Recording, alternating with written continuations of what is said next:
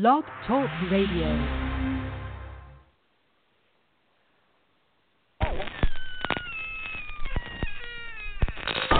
Ladies and gentlemen, boys and ghouls, step right up. Behind this curtain lies a ghastly concoction of delight, horror, fantasy, and terror. Your every is our command. Your every whimsical desire brought to life. But I'm warning you, there's always a price. Welcome to the greatest on earth!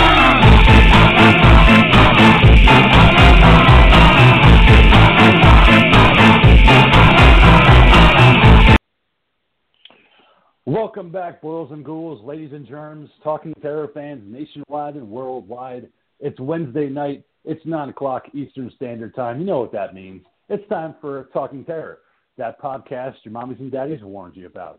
As always, I'm your old pal, the King of Horror, Andy G, welcoming you back to the show. Uh, tonight, it was supposed to be the demonic Dr. Dave's pick of Hereditary, but unfortunately, he had to go return some videotapes. So we're not going to be seeing him tonight on the show. So instead, we have a very special episode. No, there's not going to be a bicycle shop. No, nobody's going to get molested. Hopefully not, but you never know with this show. Uh, no, tonight is actually a pick from T.A. Radke, uh, a very good friend of the show.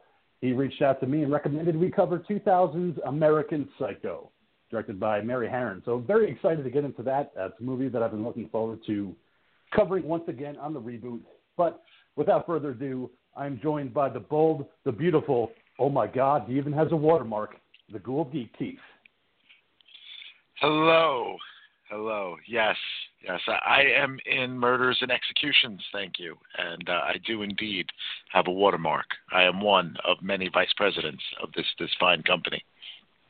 It's it's Bone with Cillian Fox. So yeah, I always remember your card. okay, so how are you doing tonight, sir. I am fan fucking tastic, man. It's been a fun week in movies, that's for sure. Uh, it's definitely been exciting. a lot of gears are turning. We're going to try to cover as much as we can before we get into the movie. But we're also joined by one of our other hosts, banging on his cell door, all out of tapioca, stroked it, jerked it, ready to go. Mad Monkey. Hello, my name is Mad Monkey. I too am a president at Talking Terror Vice President. I'm sorry. Before every show, I prep myself and I lather my ass in sticky tapioca pudding because it helps prevent aging. I have the ass of a five-year-old. How you guys doing tonight? Monkey. The monkey has got a very rare ability. The monkey is one of the the fine, fantastical creatures out here in the universe that somehow can lick his balls but not suck his own wee wee. You think he could? It- it's just the way I'm built, man. It's like I just I I have some kind of flexibility, but just not enough. I'm sorry. It's just. But anyway, kids, stay tuned for my future videos on my YouTube channel, che- Cheeky Monkey. All spanking it all the time. Monkey keeps it fresh. I'm excited about Mm. tonight's episode. Um, seriously, like I get, give, just want to give a quick thanks to T.A. Radke for picking this movie. I'm really excited for us to be covering this. Got my raincoat and everything, so yeah, I'm ready to go, man. Yes, I do know that you have that raincoat because you showed up last night uh, for our wrestling night, and you showed up in a, a raincoat dancing to Huey Lewis in the nudes. So that's how Yes, I knew I you were excited. that actually did happen, and I still have your raincoat. You forgot to bring it home with you, you douche. That's fine. I'll use it when it rains outside. Yeah, you could probably use it as a condom. I probably could. No, I don't know. I don't measure. I don't know. No, it's big enough. It's probably way too big. but We I do know indeed to- that the that the king does not measure. I don't. I don't measure. Never did. Never will. I just I trust that it's small enough to just be nice, and that's fine with me. You know, I've disappointed enough women to know that it's not that big, so it's fine. but, uh, so enough about my dick. Uh, let's talk about some movie news. I want to give it over to the Ghoul, who has some things. I have some things. So let's talk about some things. Uh, let's kick it off, Ghoul. Uh, I mean, you know, again, obviously we do not have the demonic doctor here to sit there and regale us with horror news, as he so calls it, uh, as we do too, I guess. Um, but indeed, no, we did have a bunch was dropped this week. I think that uh, none, you know, again without the doctor here, it means we can go a little bit, a uh, little bit nerdy as we like to do. And Woo-hoo! I mean, why not? Why not kick it off with the big one that dropped this week? Fucking Avengers Endgame, guys. How was that for a fucking trailer? Yeah, I, I wanted to get uh, your opinion first, uh, Ghoul, because I know you wanted to bring it up. I have a lot of thoughts. I'm sure the monkey does as well. Uh, I personally can't fucking wait for April next year. That was just a teaser, and it was just enough for me to be like, you know what, that's great. Fucking cannot wait for Endgame. Um, but there's a lot to, to unpack with just a little teaser. So, what was your initial thoughts when you saw it, uh, Ghoul? I mean, obviously, the first time watching it, it is a matter of just kind of jaw dropping, like, yes, you know, getting the name of the Yeah. film, uh, getting a getting an overall sense of, of what the vibe is walking into it. It, you know, obviously, it's got a very dark feeling. Um, everything right off the bat starts off with that that uh, I guess they're calling it the decimation. You know, Thanos' snap. You know, with the whole uh, Marvel Studios logo coming up and then just blowing away like dust. Um, you know, after watching it for X amount of times and, and poring over a ton of different things, you know, there are a lot of clues as to what may or may not be going down in it. So it should be uh, should be interesting to see what this product's going to look like. Uh, but first up, we also do have Captain Marvel too. So We do. Yeah. Is that uh, that's coming out before uh, Avengers four, right? I think it's coming out Yes, February. March. March. Okay, March. March, okay, yes, right. indeed. Okay. Uh, Monkey, what was your initial thoughts on Avengers Endgame, the teaser? Uh, man, I'm hoping they go with the dark theme that this trailer is definitely making it look like it's gonna go.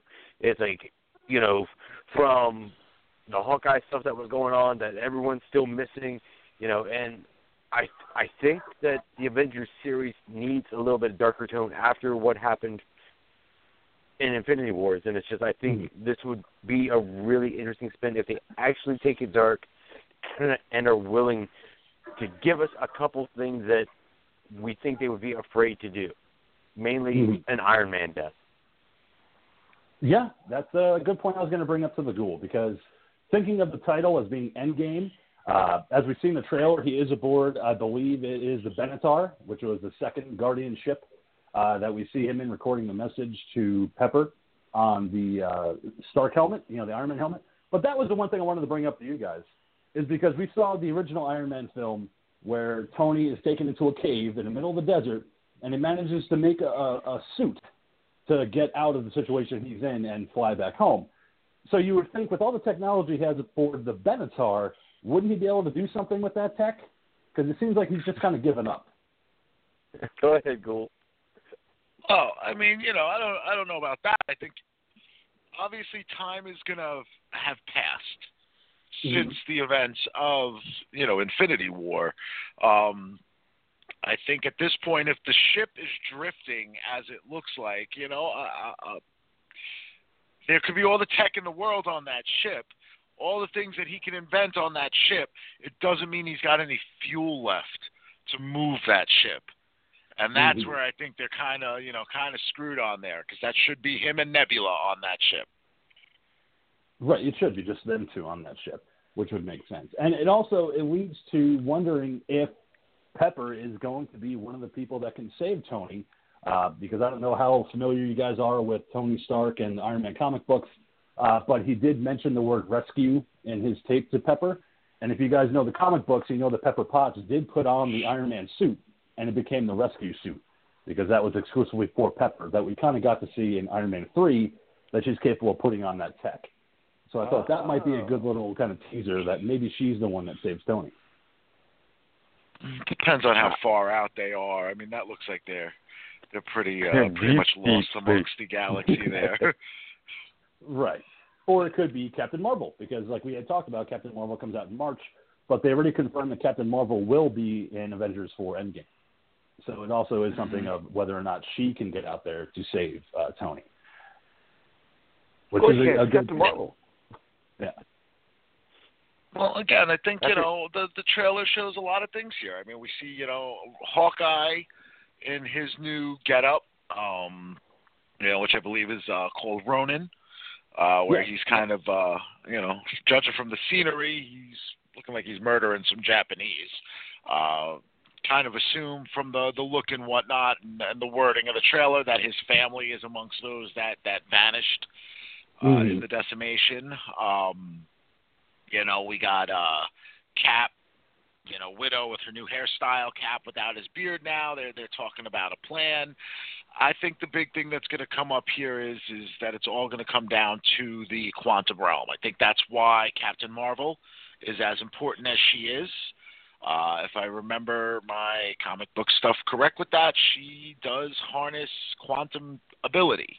Uh, She does. and it's something about her powers, and being that Scott is lost in the quantum realm, you know, in Ant Man and Wasp, we hear about and we have seen that time doesn't move the same there. Um, Right. That, that that there's wormholes or some shit that uh that that Michelle Pfeiffer talks about. I'm sure something with that and that device that they have in the back of that van is how they're going to do some kind of time jump to prevent this from happening. Which would explain why Scott Lang shows up at the end of the teaser, you know, with the van, you know, coming up to the Avengers compound, like, hey, I'm still here, guys. What's up? Ant Man, you know, Ant Man. Yeah. It's just it, it was a great little kind of capper to that. Um, I, I like the shots of Thanos, you know, on his planet, uh, which I had thought is the soul gem that he put himself into at the end of Infinity War.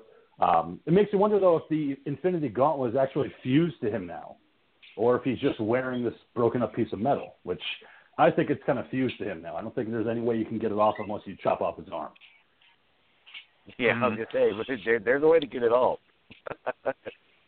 Let Hawkeye get a hold of that shit. It is one. uh It was one broken gauntlet, that was for sure. So we Oh, will. yeah. Uh, we'll see. I mean, that's that's the kind of stuff that uh he could just be dejected and aimless. You know, he had this mission. This mission was everything for him. Um, now that he's completed it, you know, is this a case in which he no longer has a purpose? Right. Well, yeah, you know, kind of living on that that farm planet, uh, at least in the comic books, from I remember, which is why I like the fact that they showed his armor on the uh, Scarecrow. You know, kind of like I have no use for this armor anymore, so I'm just going to put it on a Scarecrow. You know, live on this farm and and live the life I want. What I was also I wanted to get your guys' perspective too, because what I was interested is the fact that they didn't show Rocket or Star Lord at all, like not even a little glimpse of them in the trailer. And I thought, wow, okay, you show Nebula, but you don't show Star Lord or Rocket. So I thought maybe they're kind of you know playing close to the chest and not going to give that teaser just yet, showing you where Rocket and uh, Star Lord are. Now, also, I- I'm I'm having a brain fart from the last movie and stuff like that, but I don't remember seeing Doctor Strange in the trailer either. And No, He he faded. Yeah, he he was one that yeah, that disappeared. Yeah, or, or turned Oh, his opposite okay. of that. Yeah, he was one of them. Yeah, but that's what I was talking about. Rocket and Star Lord, two of the the people that didn't. Uh, you don't see you even get a shot of Thor, you know, in the in the uh, teaser. So I was kind of wondering, wow, it's interesting. You leave out Rocket and, and Star Lord. You think he'd want to show everybody, you know, kind of where they are now post, uh, you know, snap. Uh, I mean, looking at it, I'm surprised actually that they even showed Nebula. Yeah. Um, Like Mhm. showing Thanos made sense. Yeah. Um, and I feel like the majority of the trailer was trying to show us the original Avengers because that's what's Mhm. left. Um, Right. You know, you, you've got Iron Man, you've got Hawkeye, you've got Widow, Thor, Cap, Hulk. Um, you know, so obviously they throw Ant Man in there for levity. It's really, it's re- it really is the Nebula scenes that are in there that are kind of the Yeah. ones that are are a little off-putting. You know, that that's what kind of throws things off a little bit. So it makes me wonder what her importance is going to be in the overall scheme of this. Yeah. Well, I mean, in my in kind of remembering my comic book history, and I'm glad that you brought up Ronin too, uh, Ghoul, because I was having a brain fart moment last night with the monkey where I couldn't remember what what uh, Hawkeye became when his family got killed and he became an assassin that wore the mask, and it was Ronin. So I guess that's what you're seeing in, in the trailer. Uh, so, but Nebula, from what I remember from the comic books, isn't she the one that gets the gauntlet and brings back the Avengers that were turned by the snap of Thanos, or am I just completely making that up? Mm. Uh, you know, it's, it's so long since I, I, I read that, man. I'm not sure. I want to say that she was. It's definitely And a I could be- possibility. I could maybe that's thing- the importance of having Nebula. Now, one thing I did notice, and I know some sites are debunking it, some people aren't. You know, there's there's been Mhm. theory that there's going to be a large time jump involved in this movie. Uh, some people saying as much as five years. Um, other people are saying no, based on you know Stark's positioning and whatnot with the ship and everything. Uh, I'm thinking with Hawkeye going into the Ronin persona, you know, Mhm. I don't think that's something that would have happened overnight. You know what I'm saying? So Oh, I'm yeah. thinking that Yeah. we, and and to me, it looks like the makeup and the hair that they have on Cap. He kind of looks like he is slightly older as well. So I'm wondering if this is going to take like a two or three year time jump, um, where we are going to have some time in between uh, Infinity War to this point. I just don't know how far. Maybe it's not five years, but I think there will have been time passed. So I do also wonder how long was Scott Lang in the quantum realm? Yeah, and that could be a, a big difference maker right there, like you had said. If there is a, a definitive time jump, whether it's two, three, five years, um, showing you how long Mhm. Scott was in the quantum realm, how long Tony's been in space, how long time has passed since the snap. Um, but to bring back the monkey's point, uh, do you think that this is the time for them to kill off Tony? You know, and let Robert Downey Jr. have his kind of swan song with Avengers Endgame. I think it's fine. I wouldn't mind it if they killed him off. I think that would be a bold move, and I think it would be a welcome one. Hey, listen, you know, it's one of those where just because you kill off Tony Stark, it doesn't mean you're eliminating the character. Right. You know, other people can get in Mhm. that suit. Um, and I'm not just talking War Machine. They can always introduce other characters to come in there as that. Um, I think the bigger thing will be is are they going to just straight up kill him? Or are they going to retire him? You know, Chris Evans too is is in that position in which he's looking to uh, to get out of this.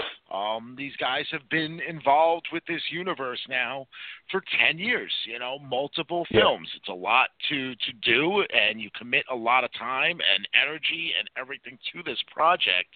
I would rather see all of them go out on a high note rather than wear it down to the point where you're just feeling like, all right, I don't want to see them anymore. I think Right. the, the better thing to do, I mean, obviously, just like in the comic books, you can always Avengers kill them West Coast. And you can oh well yeah nobody wants to see Avengers. Well, you know what? Listen, man, I was Yeah. I was a Wonder Man. I was a Wonder Man fan. You know, I did have Wonder Man. You know, all the first run of that fucking Oh, you were series. that so fan. Okay. yes, I was. I was that one fan. Um, I forget how I even got into that comic too. Like somebody, like the comic book. I think the comic book shy uh, comic book shop guy was just like, "Oh yeah, you should check it out. You'll really enjoy it." You know, and like that was the thing for me. I was like, "Oh, I really like X Men, and I really like Wonder Man for whatever reason." um, and I wanted to get the the monkey's perspective about the whole Tony Stark issue. But I actually saw an article earlier today that I haven't had time to confirm, but apparently, of all people that wants to take over for Captain America after eventually, you know, Chris Evans leaves, is John Cena. He wants to step into the boots of Captain America Oh, and hell no. take over that character. I don't like it. Don't want to see it. John Cena, stay away, please. You know, I can't see you anyway, so I don't want to see you in this movie. No, no, I know. I, I Sorry, think that would just be a horrible, horrible move. Yeah. So, all right. So, Monkey, what do you think about them taking out Tony Stark? You know, kind of ending it with the swan song of Endgame. Well, um, as we discussed last night, it's like the way they've been writing Tony Stark and the way he feels responsible for the Avengers and the fate of the world. He has this thing about he always feels like he has to be the one to be the martyr. You know, um, when it came time to save New York, you know, he's the one that shot up there with the nuke straight up in there. He wasn't planning on coming back. You know, uh, in Age of Ultron, he, you know, he he was the one that was shoving himself into gyros and shit like that, and you know, getting ready to end everything. because he felt like he has to be the one to commit and sacrifice to make it happen. Like I don't know why, it's just that just seems to be the way they've been writing him. So it wouldn't, you know. And then also going to the planet where Thanos was, you know, he was right on top of that shit, you know. um, so it just, if you know, if again, if we're calling it Endgame and we're going for a darker tone, I, I see why not. You know, Robert Downey wants out anyway. Um, like the Ghoul said, we can have other people in Iron Man suits. It just wouldn't be Tony Stark. Um, and I think it would be perfectly fine if they actually let Robert Downey Jr. go and let Iron Man go out in a blaze of glory. Yeah. And just be, just be the the the kick-ass martyr hero that he has envisioned himself as this entire time. And like Yeah. I said in comic books, man, people die and they always they can come back. So the idea, like some people have said, oh well, instead of killing him, have him retire. This way, they could always bring him back later down the road. You can kill him and still find a way to bring him back Of course. later down the road, you know, five, six, seven, ten years from now, if they feel like, you know, oh boy, you know, this thing is getting stale. Maybe we need to bring Robert Downey Jr. back, or you know, he makes the fourth Sherlock Holmes movie, and everybody's like, dude, you suck as an actor again. You know, be Iron Man. any number of these things are all possible for any and all of these guys. Plus, there are so many franchises now that they can tap into with the Fox deal that uh, you know the sky's the limit. They're no longer relegated to just this handful of characters that they they had the rights to. They now have just about everything.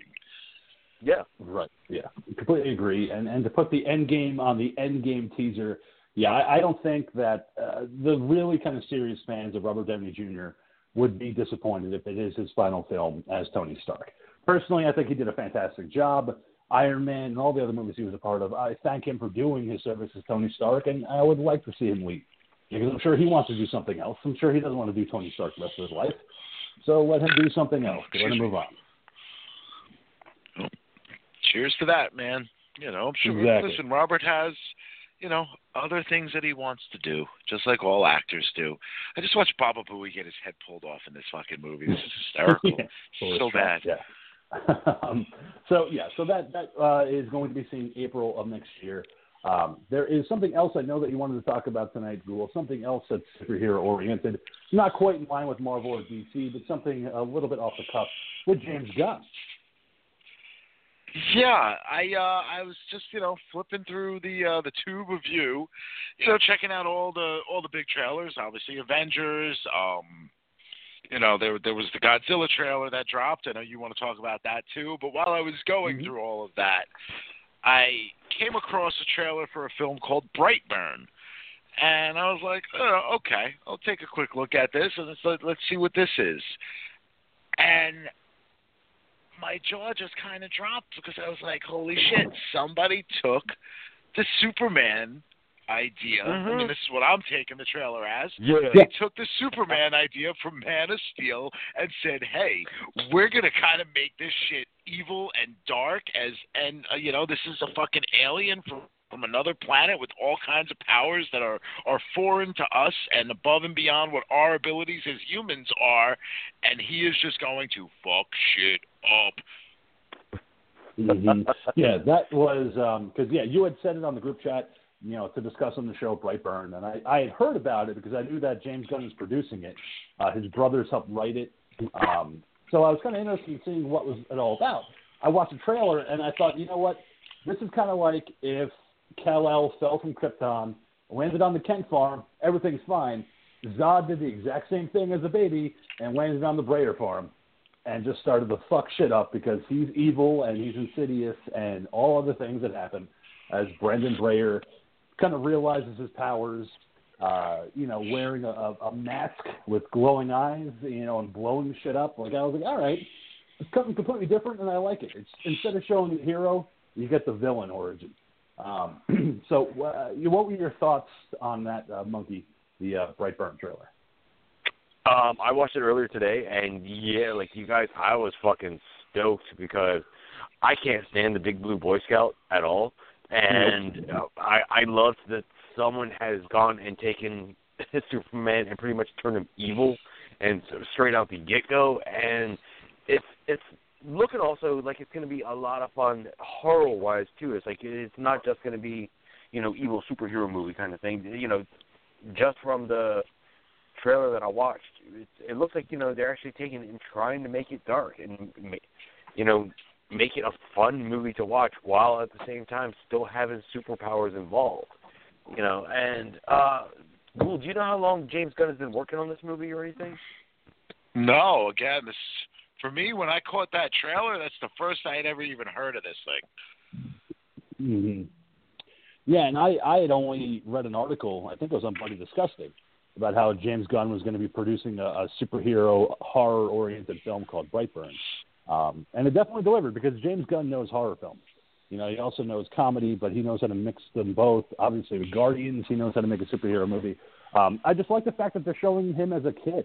You know, it's not like all of a sudden he's an adult and he's blowing shit up and he's being evil. No, he's still a kid. You know, wearing a, a homemade costume that he made just so he could be evil. And I was like, this is what we need. We need a little bit of change of pace from the heroes, like the big boys, uh, big uh, Boy Scout that we get with Superman. Yeah. Uh, Well, it's great And, too you know- because you know, like like I've always said, with how I felt they should have went with the Batman versus Superman film.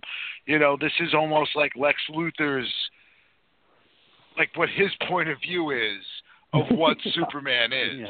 You know, this is giving us that perspective. You know, Lex Luthor sees Superman as this invading, horrible alien who's going to, you know, destroy humanity. And that is it's what it looks like Gunn has done with this. And I, I tell you, I'm it's one of the most excited, you know, one of the most excited yeah. I've been for a movie in a long time. So Yeah, when I when I got done watching it, I was like, I cannot wait for Memorial Day, you know, so I can go to the theater and watch this movie. Um, but yeah, like uh, you had said, Ghoul, that was the one thing about Batman v Superman that I actually did like was Lex Luthor basically saying this guy is a god and he should be governed. Why should we let him fly around and do shit? You know, we should be, you know, looking at him and seeing what he can do and and, and experimenting and doing some other shit. We shouldn't let him just do whatever he wants. Like, you know, I like that part of that movie. It's just the rest of it didn't work out very well. why'd you say that name? yeah. huh? My, mother's name was Martha too. Like, you know, but yeah. Um, I just think it, it's going to be a fun ride. Uh, you know, obviously it's in capable hands with James Gunn. Uh, the director, I he hasn't done anything as far as directing. This was his first major kind of directing role. I know he had a lot of bit work with uh, James Gunn. He worked on the Belko experiment, so it's going to be uh, you know something to see. You know, this could be turned into a potential franchise. I, mean, I have no idea what they're going with it. They might just make it into one movie. Just make one Brightburn movie and that's it. But because um, Mm. I don't know if you guys remember a movie that James Gunn did years ago called Super with uh, Rainn Wilson, which was a superhero movie as well, which is fantastic. Like if you want to get an alternative kind of universe superhero movie, definitely check out Super because it is really dark, but it does have like comedic elements to it, where Rainn Wilson becomes a superhero because of these comic books. Yeah, a great film. I am curious how much uh, James Gunn is going to be involved with the movie. Like, you know, like I'm curious if he's going to be, you know, t- tapping into like, a co-director's chair or anything like that to help make this movie happen, or does he, or is he just sitting on the side throwing cash at it, going, "You guys go ahead and do what you want to do." I can see him doing that. I'm one. I'm wondering that too, only because I'm wondering if we're going to see any elements, being that this is such a dark take on the the, the superhero genre. I'm wondering here if we're going to see any shots taken about you know his uh his having to leave the whole entire Marvel universe due to that that tweet thing. You know, is this in a way an Yeah. answer to that? His little uh, his little fu. You know, like guys, you know, fuck you people for uh, you know for for making that such a big deal that I had to fucking leave. You know, the Guardians thing, even though nobody wanted me to.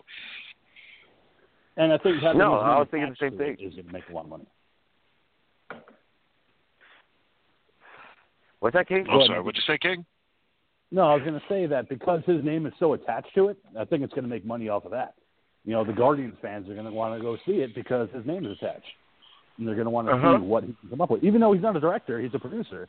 They're still going to go see it because James Gunn's attached, and the loyalists are going to go after it because of that reason. You know, whether or not they think it's a good movie or not. Yeah, I think so. I think you know more strongly than that is it's a good trailer.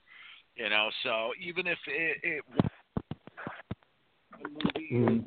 Know, if I didn't know James Gunn was attached to Guardians, this film still held interest to to me. So I think no matter Yeah. what, that that is always the big thing. And uh, I mean, you know, we'll see if this movie will burn brightly in theaters.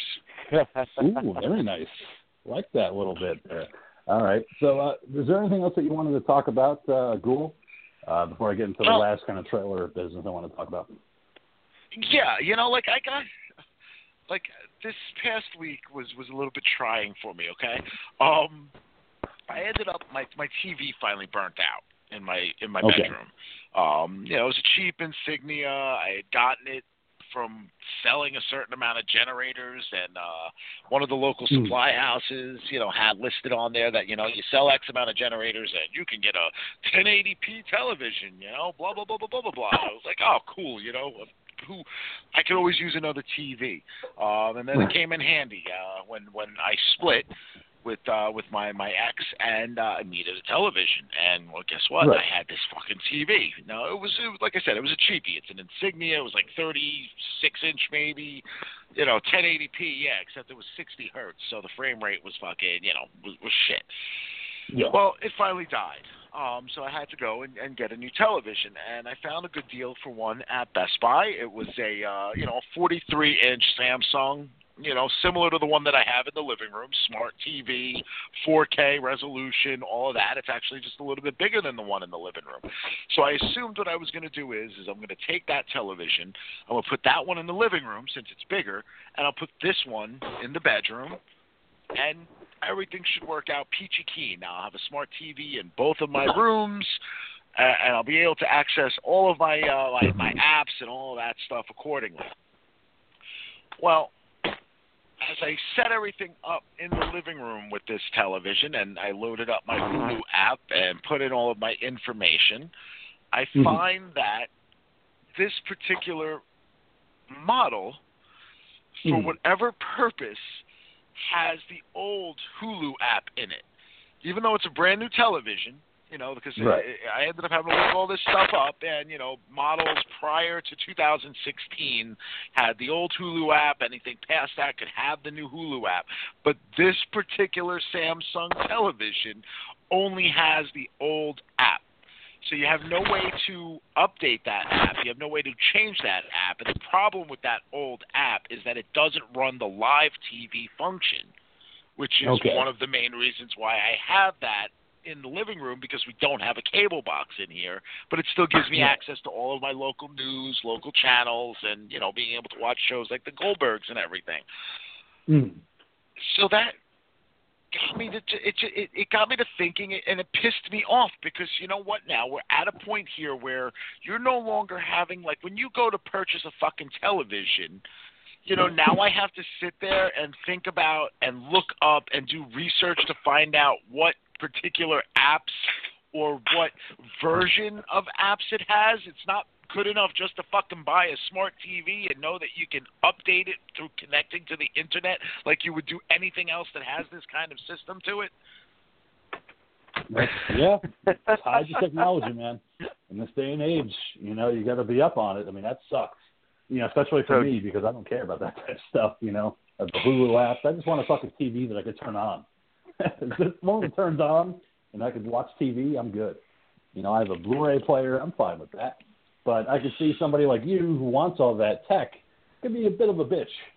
You know, having to deal with all that. You know, and getting the right apps and getting the current apps. I mean, that- that's got to be a headache. So I feel for you, bro.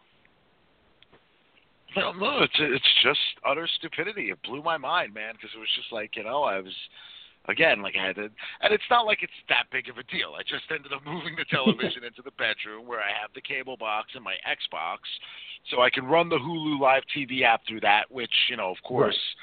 You know, later thinking I was like, oh, hey, I do actually have an Xbox in the living room, so I could watch the Hulu Live TV app through the Xbox, and all would be fine. But you know, in that particular moment, I was just thinking I needed to use it through the thing. But you know, again, like yeah, so that that that was just that. That was just a little bit of grief on that end. Um, the the one other thing that like I I had been seeing lately, um, and really looking forward to. uh well, two things actually. Uh, look at that. I actually have like a whole bunch of things to talk about today. Look at One, that. I I'm watched. proud of you. You know what? I, I got home from work today, and while I was at work, I started thinking about a movie. Got home, and I was like, you know what? I'm going to watch this film. And I Mm. think we've discussed this before, and there's like we're always on the fence with it or not. You know, I got home, I watched The Never-Ending Story, and I think I'm Mm. finally in the camp of I feel like The Never-Ending Story does need a remake or reimagining. Um, I agree. you know, as as entertaining as it still is to watch that that film and you know the actors involved with it and the practicals and everything that are in it i just feel like now it's at a point where it's like you know it is looking a little shittier it is just it's some of the things are just definitely not holding up to the same t- same level that i could see it being done now and i know Mhm. monkey i'm sure has something to say with that because he's all Mr. Yeah, I was going to say, go ahead, Monkey. What do you think about that? Hot take.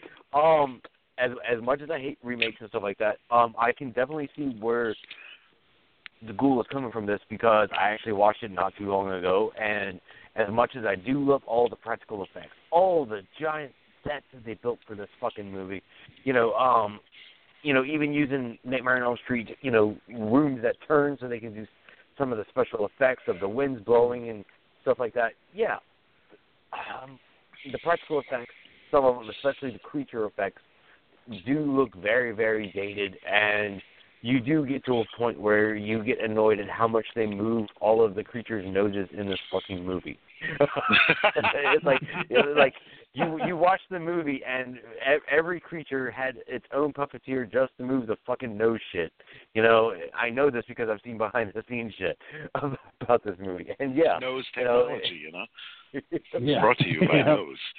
Mm, but I could definitely, I could definitely see this being rebooted, especially because what's covered in the the first movie is actually just a little part of the book. The, the Mhm. first movie is just a very, very small part of the book. There's actually a whole lot more that they can explore, which they try to touch on lightly in the later movies. Thank you, Jack Black, for being in part three. That was awesome. Well, yeah, no, but um, yeah, it, it, I think they can. I don't even think I saw go- three. I watched was two, and two was so bad that it was like, Yeah. yeah. Like I've I've read Michael Ende's novel. I, I've read the book, Mm. so I know that two, in particular, has the majority of what the rest of that first, book, you know, what the original book had. But Yeah, yeah, it was just like yeah. Again, it was one of those where they were like, "Hey, we're gonna make the next, you know, never-ending story, and we're gonna use newer technology, and yet somehow make the movie look even fucking worse."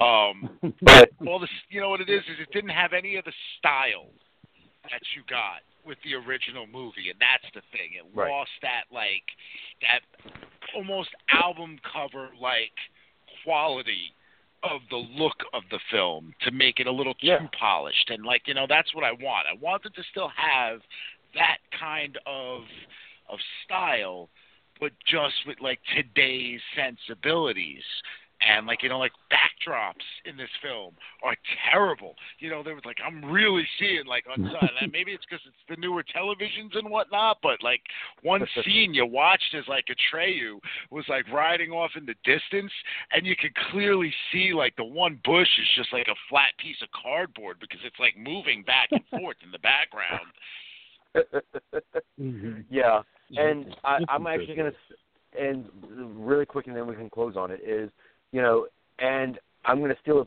you know, a page from you here, Ghoul, and say if you want to update it, this is one that I think you should actually try and turn into a series instead of just a straight up movie.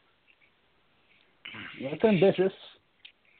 If you want to make a only if series, they'd be willing to give it the proper budget. That Oh, would yeah. be my only Yeah. problem if they went TV series. Not enough money. Yeah, so this to do is true. something that elaborate, you know, it costs a lot of money, rather than a film where you can just dump, you know, a certain amount of money into making one film. Uh, you know, because isn't uh, isn't there a series coming out, uh, the Dark Crystal? Like, didn't they reboot that into like a Netflix Um, series coming out soon? It's supposed to be, but it's in production hell right now. Um, Okay. Yeah, I haven't heard anything about it since they first talked about that. Yeah, um, this has actually been in produ- like production since um, fuck, they- they've been working on stuff 1989. since. well, 2001 was when they were doing some serious shit about bringing it back, and then that failed, and then they went and did the comic book stuff, and it's like, yeah, all all of it's all up in the air because they were also looking at doing expansions of um, Labyrinth. Mhm. Okay. Well, you know, we'll see. I mean, I definitely agree. Uh, we could probably get a new never-ending story kind of update. We'll see what happens. You know, I'm sure if there's somebody out there thinking about it, you know, why not? It's a popular property. Even to this day, people still talk about never-ending story. I mean, I see it on Mhm. Facebook uh, feed all the time. Oh, never-ending story. I love that movie. So it's a property. All I the think goth it's worth girls love it. Oh yeah, they love that that, that one particular one. Uh, but I wanted to kind of close out with that and to move on to the other trailer I wanted to talk about, which just got released. Uh, Godzilla. Hold on, I got one more. I got one more. Okay, go do Godzilla, man. Sure, Dude, I ahead. have it. made it like a mission. Um, hey dog, cut it out. Leave the cat alone. Hope she fucks you up. Sorry. Um, there is a movie that I've been catching trailers for. Um, it is only playing in select theaters. The, the closest theater that I have to it is an hour away from me, Sure. and that is a film called Anna and the Apocalypse. Oh It yeah. is zombie a zombie-based like musical, like straight up. Mhm. Like it looks like it's you know similar in theme to stuff like Zombieland and things like Yeah. that, except it is very much a horror movie as well, um, and and a musical. I cannot wait to see this damn thing, and it's Christmas themed, so it kind of goes with the season as well. Um, yeah, again, everything I've heard about this is it's great, it looks great, and I can't wait to see it, and I'll be able to to give a little bit more on it at that point. But yes, let's go Godzilla. Yes, I, I, but yeah, real quick, I'm looking forward to seeing that as well. I know that uh, you know my girlfriend Jess has been talking about that. She put it on my page not that long ago. The trailer. I was like, all right, British musical zombies. Okay, I'm in. You know, you don't need to sell me anymore. But yeah, let's talk about Godzilla King of All Monsters. The trailer uh, for the second trailer rather has been released. Shows a little bit more of the action. Uh, a lot of set pieces happening. A lot of battle sequences that I really appreciated. Uh, so I wanted to get your guys' thoughts. Uh, Monkey, first and foremost, I know that you're a huge Godzilla fan. Uh, what did you think about the second trailer? Uh, yeah, I, I was excited, man. The fact that they're showing us more of the monsters. Um, I unfortunately got a little bit of a spoiler from the monsters because while doing research for this, I accidentally stumbled across the toy release as well. So Mhm. they, I saw the toys that are going to be released for this movie. Um, crap. Yeah, they they're going to be done by SH Monster Arts. The Okay. toys look the toys look fucking amazing. Uh, it's like I, I'm definitely. I found out they also have a past line of shit, and they've got a kick-ass um, Mecha Godzilla from the Millennium series shit. So I'm going to have to actually buy one of those. Um, but yeah, the the new trailer, like again, just keeps teasing us and in a good way. And yeah, I'm excited about this. But again, I'm hesitant because we're talking about an. American Godzilla Yeah. movie. That's the problem. An American Godzilla movies always feel like they have to provide background to their characters, and that's not fucking necessary. Ja- Japanese Godzilla movies, sure, they have lots of people talking first, but they're always about the, the situation that's going on and you know what they're going to do to stop Godzilla, and there's never any background talk. Like, we, we we don't know about their fucking childhoods and shit like that and growing up. We don't need that fucking shit. There's a giant lizard going around kicking ass. What are they going to do to stop it? And I just Mhm. hope they dial this back and give us more action and less background shit on the people. All right. So, Ghoul, what did you think about uh, the second trailer for Godzilla King of All Monsters? Uh, when I saw that the trailer had dropped, um, I actually got an email about it, and uh, yeah, instantaneously went, watched it on my phone, then got home, watched it on the on the, the 4K TV, um, high def trailer. Uh, yeah. I mean, I'm I'm excited for this.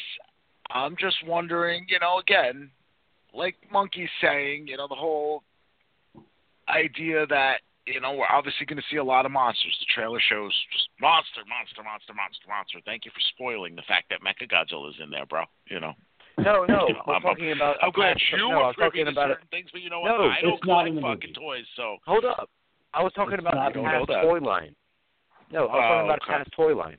Yeah, that's all. Yeah. Yeah, Mechagodzilla. was in the movie. um.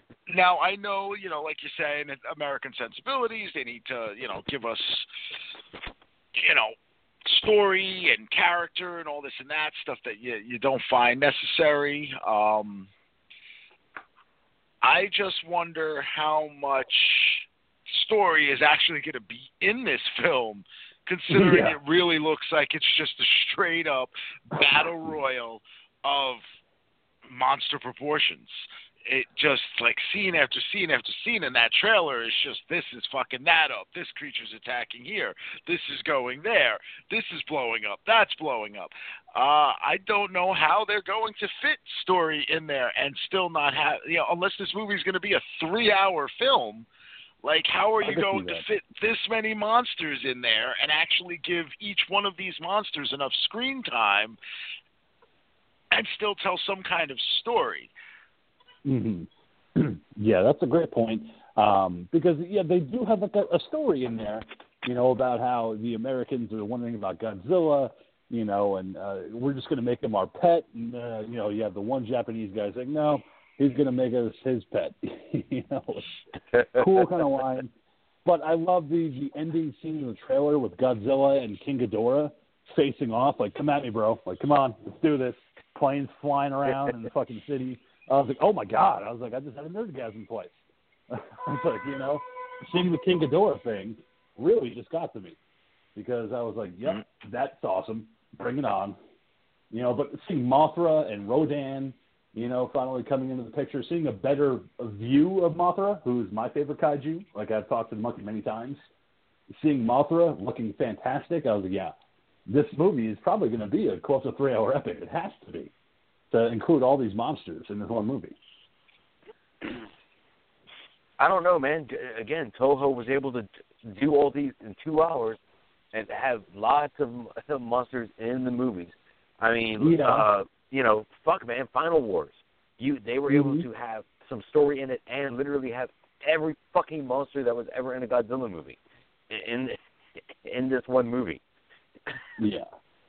I just I, I can't wait to see how they incorporate all the monsters because I know a lot of the focus is on Godzilla, but then y'all have these other monsters, and like the the monkey had said, you know, I'm excited for it, but again, as we've all agreed, I think we're all hesitant as well because we saw Godzilla from 2014 didn't really hit the mark as far as a film because we're waiting for Godzilla, and when we get Godzilla, it's battles in the dark where you can barely see him uh, On a cloudy night.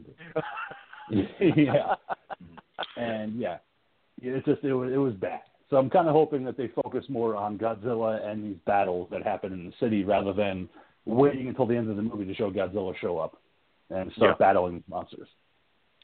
Well, I mean, even more so than that, though. I feel like with that film, it was it was disappointing in that everything with those trailers made it seem like we were going to get more from that military unit Yeah, than we ended up getting. Um, yeah. You know, plus plus you, you sit there, and I mean, I love the fact, you know, I always love when they play tricks on you like that. Like you know, your trailers are full full of Bryan Cranston, Bryan Cranston. and then you and then you kill that fucker within a couple of minutes, and it was just like, Yeah. wow, okay, we went there, that was cool. Um, but uh but yeah i think that uh the the military unit thing like you know i just remember the the poster where you saw those guys dropping in. There was that trailer showing them with all the Yeah. smoke trailing behind them and everything. And for that unit to really be such a small tiny little part of the film just seemed like it was just i don't know i felt like as an american version of godzilla that would have been what we would have enjoyed seeing. You know, I mean, it's hard not to say that everything these days that comes out in a post 9/11 world have something to do with 9/11. But when you're dealing with monsters like this and disaster like this, you know, the Mhm. original Godzilla was in response to Hiroshima and Nagasaki. Yeah. You know, so Yeah, for an American version of it, it should kind of represent that same disaster, you know, and our response to said disaster. And I feel like the film didn't give us that portion of it. Uh, you know, big monster movie. I'm not looking for too much depth, but I do want some intelligence behind it because that's what started it. hmm And I think they'll give us that intelligence. Um, but I know, you know, just seeing the depth of King Ghidorah too, seeing the size of, of King Ghidorah, I was like, all right, that's massive. I liked it. You know, uh, you know, Godzilla looks badass. So I was like, just you know, just give us the proper monster battles that we want. He looked You know, give us the, you know, give us what we want. You know, make it a prelude to uh, Godzilla versus King Kong, which is what I'm hoping for. You know, kind of Well, that's what they're saying it is.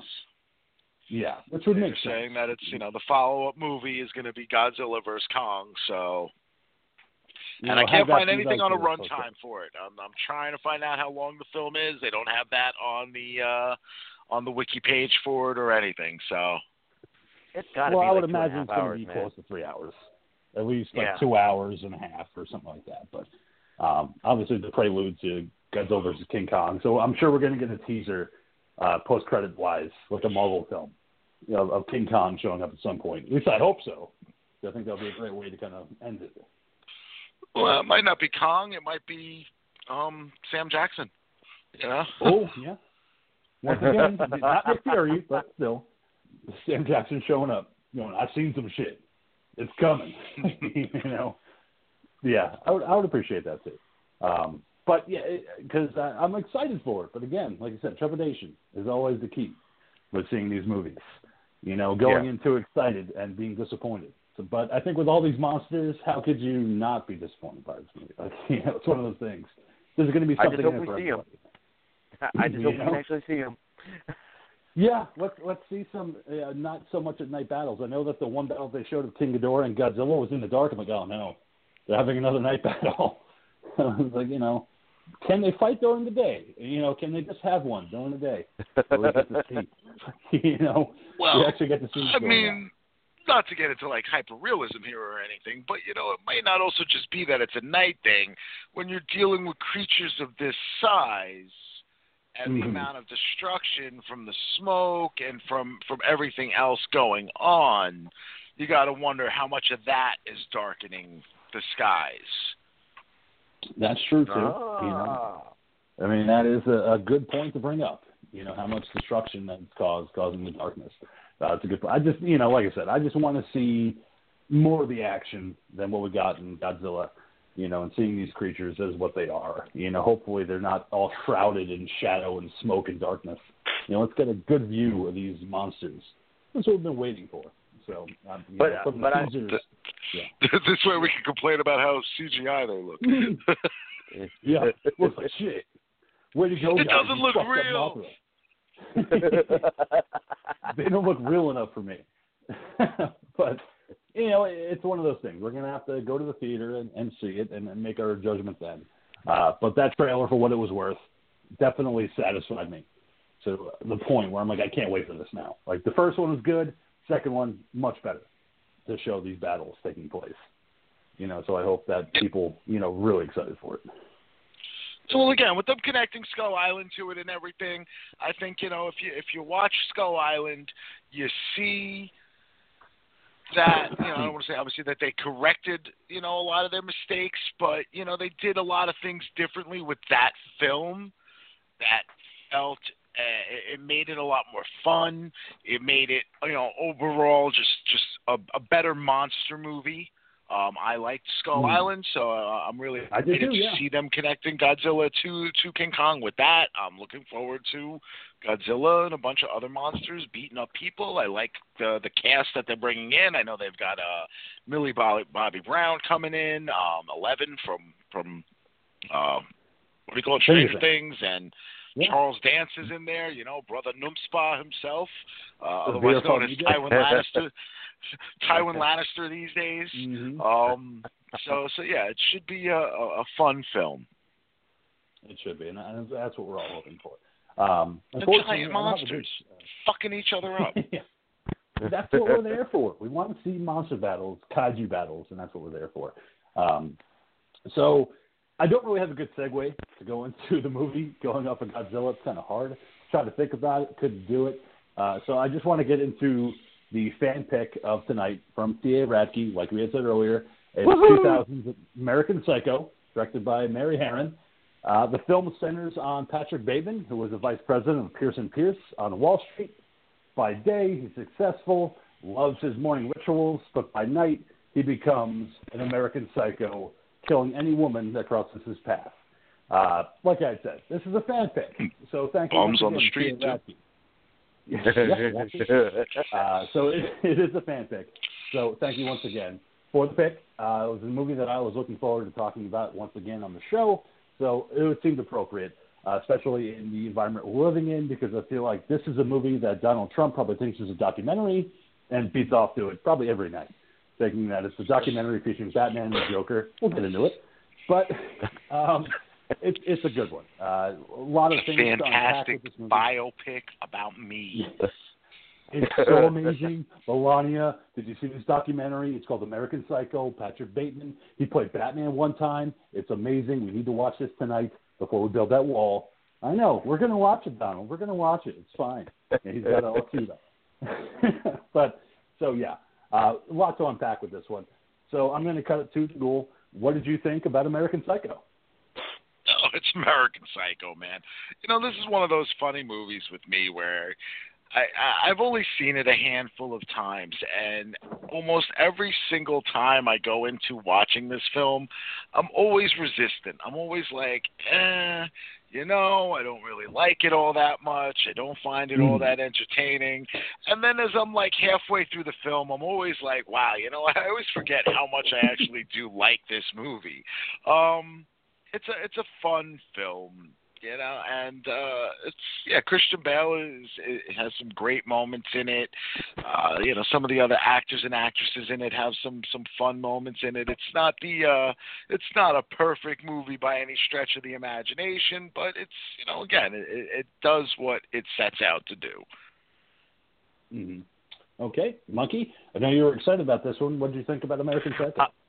I am. All right. Um, I've only seen this movie three times now because this will be my third time. The first two times I watched it, you know, breezed right through it. It just enjoyed the ride. Had a great time, just watching it and the, insanity that ensues that we will be covering shortly.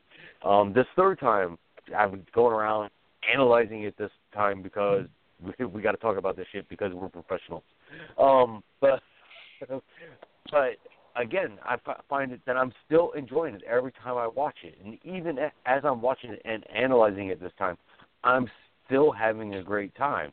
And for any of you listening at home, if you have not seen American Psycho, just go buy a copy. Seriously, you will be happy you bought it. It's a fun, fun movie that's out there. It's unique. It's different, and it's just a fun ride. And you know, if you haven't seen it, then you know, yeah, just just buy it. Mad Monkey says Cur- so. Currently on Amazon Prime for those if you don't want to go out and buy it, but you do have Amazon. Prime. Talking Terror, not brought to you by Amazon Prime. No, not at all. But we'd love to. Amazon Prime, if you're out there listening, you know Jeff Bezos, uh, we would love to be sponsored by you. But yeah, so throwing it out there.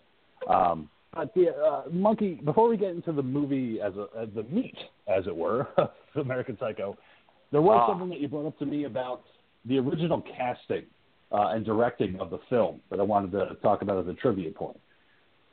Oh yeah. Well, it, um, it was originally going to be the Mary Harron, the director, and it was still going to be Christian Bale. That was the original casting.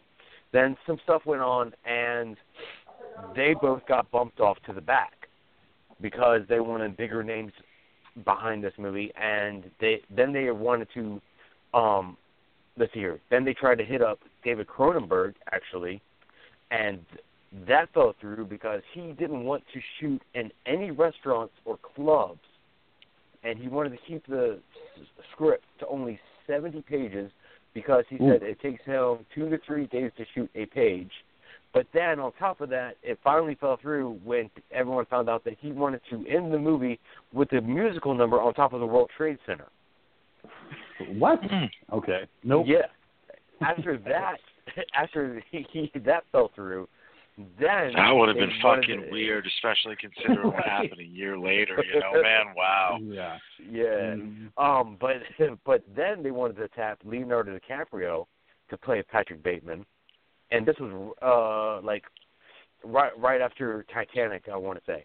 And then Yeah. when they got Leonardo DiCaprio, then all of a sudden Oliver Stone jumps in and goes, "Well, I want to do this movie then if Leonardo DiCaprio is going to be in it."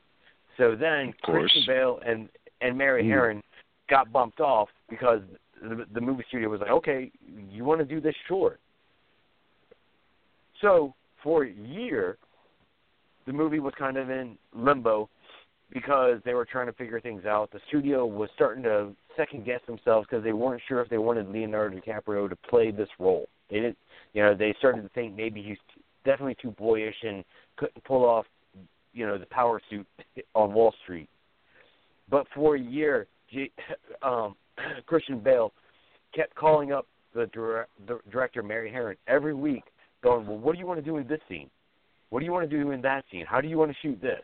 Every week he would call her, and she would be like, "We got kicked off the movie. Would you please stop calling me?" But he would keep calling every week. And then after a year, they finally decided to go back to the original director and Christian Bale, and she called him up and was like, "Hey, we're back on." He was like, "See, I told you it was our movie. Now, how do you want to shoot this fucking scene?" Which is great because uh, I, I can't imagine anybody but Christian Bale in that role, which also is something that the Ghoul and I had talked about as far as him playing Bruce Wayne and Batman, because it is such a great kind of uh, difference.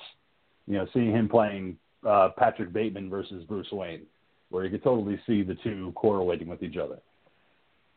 Oh yeah, he nails an awesome Bruce Wayne. I, I, I love him for his Bruce Wayne. um, but one of the main themes I wanted to kind of talk about uh, with this movie, uh, and I wanted to get uh, the Ghoul's perspective on this, is identity. And I think uh, the main kind of core of this movie is identity crisis. Because you're in 1987, you're in Wall Street. Patrick Bateman's at 27 something, you know, on Wall Street as a vice president of Pierce and Pierce, but he's just another guy that looks exactly like another guy. You know, there's no sense of identity where somebody looks different from one another. They all wear the same kind of expensive suits, uh, eyeglasses. They have different cards, but I think to me that was the most important kind of plot of this movie is that it's identity. Uh, everybody's kind of the same. There's nobody that stands out in the crowd. Everybody's just, you know, rich and living a good lifestyle and working out, looking good, going to nightclubs. So I wanted to get your perspective on that. Yeah, I mean that's obviously one of the the big purveying things here is not just identity, but a society looking to be more than the person that is next to you, you know, like coveting different people, coveting different things, wanting this, wanting that. Um you know so uh, all of that is in there. I mean this is you know this is based on a book of the same name um i've never gotten around to reading the book uh every time i watch the movie i always say to myself oh i, I gotta finally go around to reading the book because i'm sure it'll give me a a lot more into the bateman character um, as far as his overall thought process and, and everything, because I know it is uh, narrated from the the first person, with going Yes. out of that a couple of times uh, in the movie, it's in, uh, in the story itself. But uh, but yeah, I mean, definitely, it's it's it's a world in which you know we're not familiar with because it just doesn't exist anymore. This New York. Um, you know, is is is a lot different than that. You know, Rudy Giuliani made made sure of that. We're not talking about the same New York as Maniac with fucking porn shops left and right, and that kind of thing. But uh, you know, my New York. it's de- it's York. definitely uh, a, a portion of New York that you know it just doesn't seem to be there. Um, or if it is, it's definitely not something that we're our, our types are privy to. Yeah, because uh, cutting to you, Monkey, because I wanted to get your perspective on it. Because Patrick Bateman in the film does have that monologue that he's giving you about how Patrick Bateman is an idea. it's not really a person. You know, you could shake my hand, you could say hello to me, but I'm not really there. So again, it leads to the identity crisis of the film. So I wanted to get your perspective on that. Yeah, but um, we have the constant struggle of, like the ghoul said, of him coveting everything that else that's everyone else's. You know, he wants it, and we have that moment where he's doing all this stuff. He's wearing the suits. He's you know listening to the music. He's going to the right restaurant, and he's doing it just to fit in.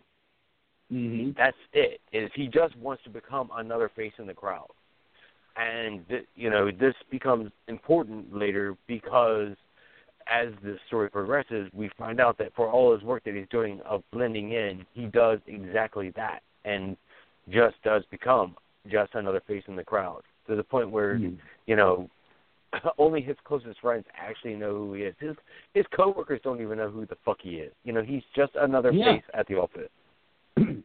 exactly, and and that was the, I the use the word thing, too. friends sparingly there. Yeah. I mean, I think Sparingly, everybody in this yeah. world is just, you know, they're all kind of just coworkers. You know, I think any one of them would easily mistake mistaken, you know, the other for somebody else because they barely pay attention to each other. Everybody, th- this entire film is about, you know, humanity's absorption with themselves. You know, everybody is just self-grandizing themselves in this. Um, nobody in this movie is ever doing anything for anybody else. Exactly. And uh, the one thing I didn't like, uh, you know, when you get your intro of Patrick Bateman, is his morning routine. You know, how he has a very strict regimen of how he gets ready in the morning with the ice pack, with putting on the lotion, how he only uses a certain type of aftershave with very little alcohol because it could wrinkle the skin, uh, you know, to putting on the face mask. But what I liked about that scene is that when he's standing in the mirror and he's peeling off the face mask, it's kind of like he's peeling away a, a person of himself. You know, kind of like he's peeling away what he is underneath. And I thought that was kind of a maybe it wasn't intentional, but that's kind of the way I took it when he's peeling away that that mint face mask. Like he's peeling Mhm. away what he thinks he should be. I I absolutely took it that way. Is he's peeling away anything, any bits and pieces that are actual personal to him, just so he can go out and become this bland character that he, for some reason, feels he has to become. Also, I really enjoy the morning routine because for me, it was also um, setting up later that he's willing to strive and go through trials and tribulations, you know, of insane amounts to achieve what he considers perfection. And I think that's what uh, Patrick Bateman's all about is achieving perfection.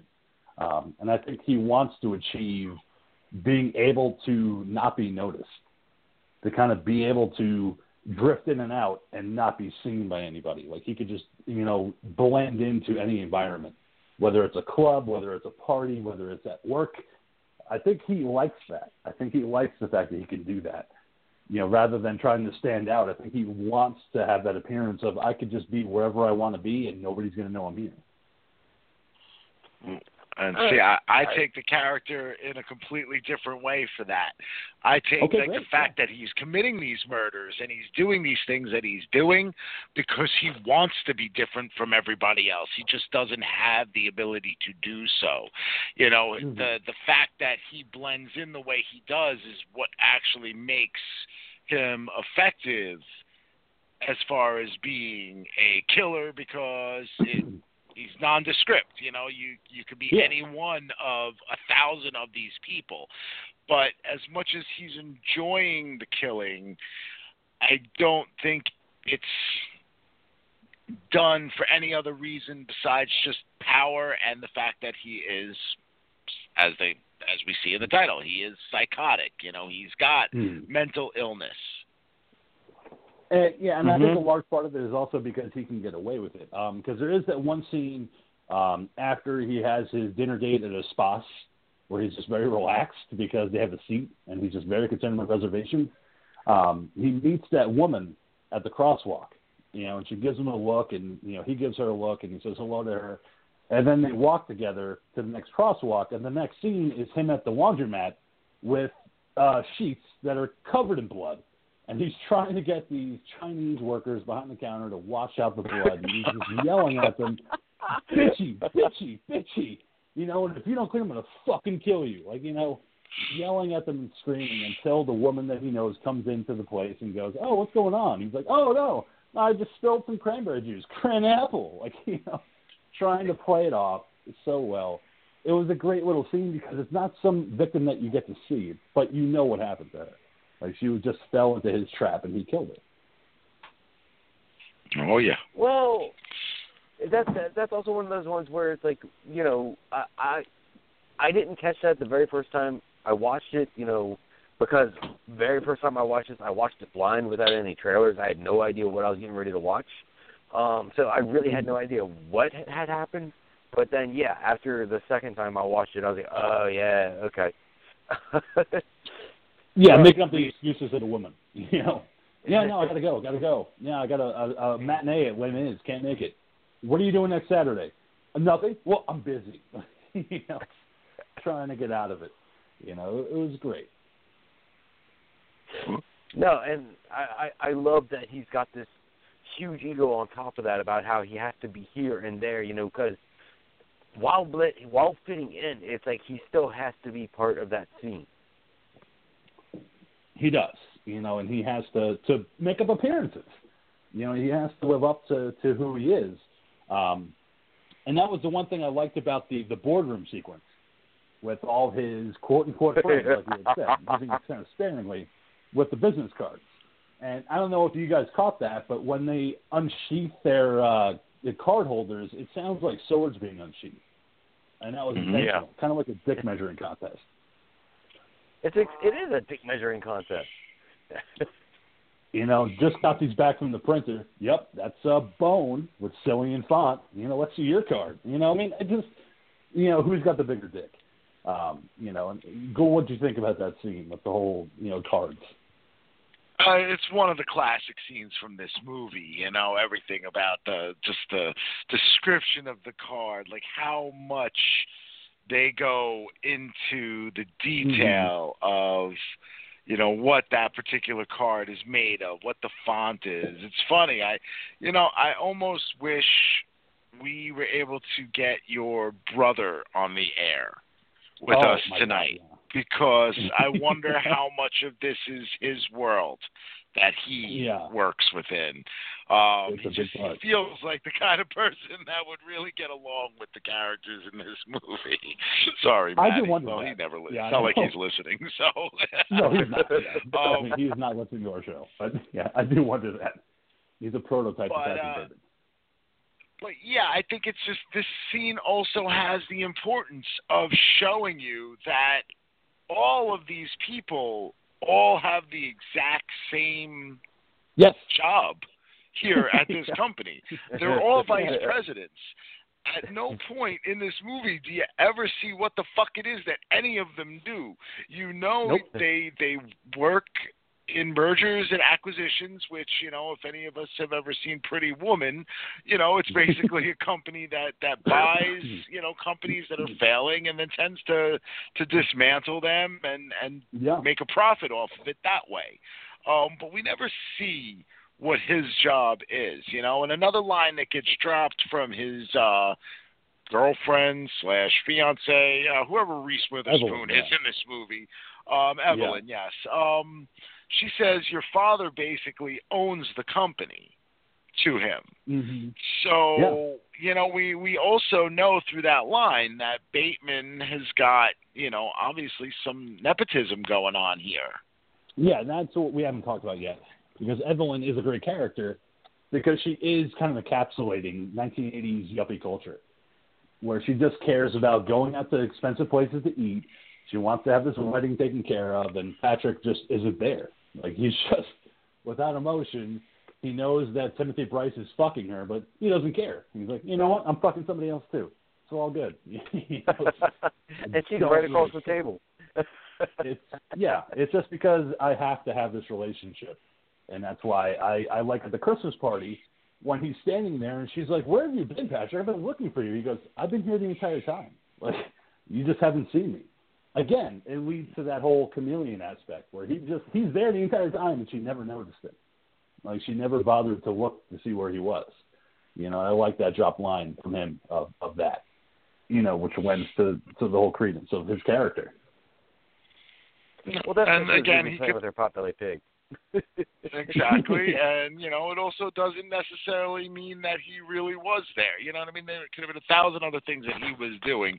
Nobody is honest with anybody in this film, and again, everything is all about themselves.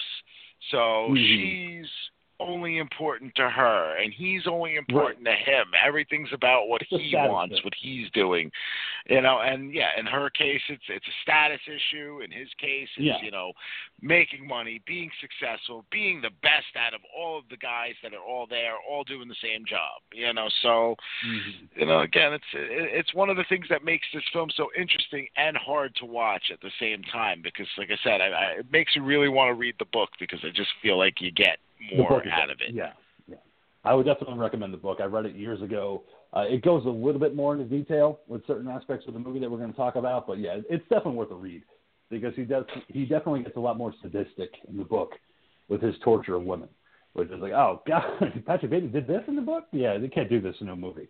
Um, Mhm. but um, talking again about Jared Leto, uh, prior to 2000, the only thing I knew him from was My So-Called Life, playing Jordan Mhm. Catalano. So I knew nothing of, of Jared Leto as an actor, but I thought he was fantastic as Paul Allen, mistaking Patrick for Marcus Halberstram when they go into the board meeting, completely just thinking that he's a separate guy. Oh yeah, how's Cecilia doing? Oh, she's fine. Like and he's playing along with with uh, Paul. But at the same time, he's jealous that Paul has the better card. He has a watermark. God damn it! you know, Patrick, you're sweating. Like, you know, you know just- He's I- I also got the account though that you know obviously Mhm. everybody's coveting. Um, you know, it's it's a, a big money account. Paul is, you know, higher up on the chain than Yep. than Patrick Bateman is, and that's that's what he wants. You know, we see it when he goes to his place. You know, it's a nicer place than his. You know, it's got a better Yeah. view than his, and it's not like it's not like Patrick Bateman isn't, you know, what we would consider successful. I mean, the guy is Right. obviously making money. He's got expensive stuff. You know, you look at all of the the clothes and his and hmm. his apartment and you know his collection of, of albums, um, which is its its own little little funny thing that's in there as an aside. he's well off. You know, in, in, in our eyes anyway, he's well off, but he could always do better, and that's what you know Patrick is always thinking about is that he could always be well off, even in a better way than you know, Paul Allen. Um, and I like the fact that he takes him to Texarkana, which is this weird like Tex-Mex place where he invites him out to. And he's like, "Is that a is that Ivana Trump over there?" He's like, "Yeah, I don't think she'd go to a place like Texarkana." you know, because you know that at this point Patrick has ulterior motives for why he invited Paul to this restaurant. No. Because he's going to get him fucked up, and he's going to invite him back to his place where he has the news all over the floor. For one of, I think, in my mind anyway, I don't know what you guys think. But I think this is one of the most memorable scenes in horror films. is Well, the yeah. Patrick Bateman scene with Paul Allen and "Hip to Be a Square" by Huey Lewis and the News. Mm-hmm. Yeah, this is one of those scenes in which, yeah, you see this, you don't forget it. You know, him dancing around the apartment, him with that that delivery of his lines, and then yeah, that that ultimate getting over to him and just burying that fucking axe in his head. Now I don't know about you guys, I did not watch the. uh I know there's an unrated version of the film, which That's the one I have. I yeah. believe, which literally only adds 17 seconds to the whole movie. Um, it not actually much, like yeah. the only di- it's the only difference in that scene is actually this scene's framework when it's done. Um, the frame, the scene is cut out a little bit further, and you see the blood coming out of Paul more, and Yeah. and that's really the only difference. I don't I don't think it really adds to the effect at all. So it's I, I think it's still an a very effective scene. It doesn't, and it, it's still fun. You know, the fact that he he takes the pills in the bathroom, he puts the rain slicker on, and then he just starts kind of snapping his fingers and he's dancing around to Huey Lewis and the News, while Paul Allen has no idea what's going on behind him. You know, and he has that pristine axe that's like, you know, just bought it. You know, it's because it's shining so fucking bright. You know, and he's Fucking dancing pro, around the axe. He's like, "Hey, Paul!" and just fucking buries it into his fucking body. Uh, just the the after effect though, when he sits down and he takes off the fucking rain slicker and just lights up that cigar, that was perfect. I, I mean, I don't know, Monkey. You know, what are your thoughts on the Paul Allen murder sequence? Well, like the ghoul said, it's like well, the first time you see this movie, it's going to burn into your head for, for the rest of your life. Um, it's a, an awesome movie. It's I like that they bring you into, um, you know, the gruesomeness of this movie was a, a bit of fun. You know, I don't know if anyone is not going to laugh their ass off when they watch this movie. Um, but also, it's, you know, uh, you know, it was throwing me off while watching this particular scene just because the entire time that he's doing this scene, it's like he's walking around and he's talking very much like Jim Carrey, you know, in, in Ace Ventura, which uh, j- just with the way he's acting and the way he's talking. And you said last night that that was probably, you know, your take was because he was nervous because he had this all planned out and was getting ready to do it, and he had to psych himself up to actually commit to doing this. Yeah. And Mhm. and maybe that's why in this particular scene he acts in a way that he doesn't act at all throughout the entire movie. Hmm. I, I, yeah, I think it was just a, a bit of excitement, and a little bit of nervousness, knowing that he finally has his target in sight, and he's going to take care of it. Mm-hmm. Yeah, Good. no, I think uh, yeah, yeah, I agree. I think it's that he's at that point of you know achieving that goal. So there is that giddiness, that excitement. You know, you know you're about you. You've worked so hard to get to this point, but I think it's also you know just showing, you know, just like everything else as we see throughout this film.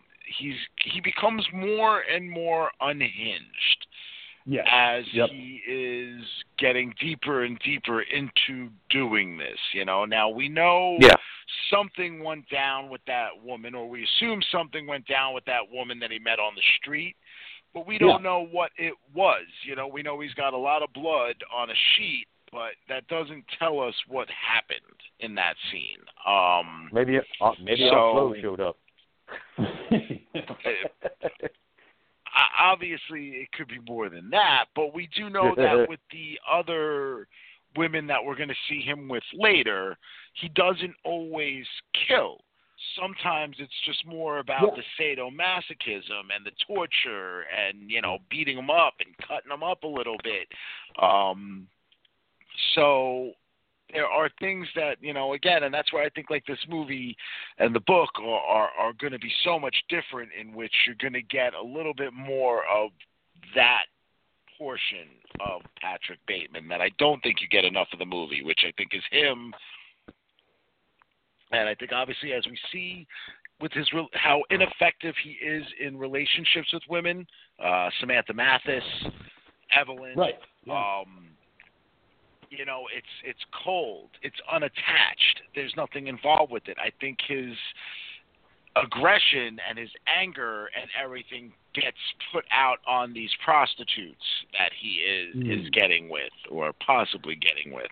Um, as you know, as we'll find out later.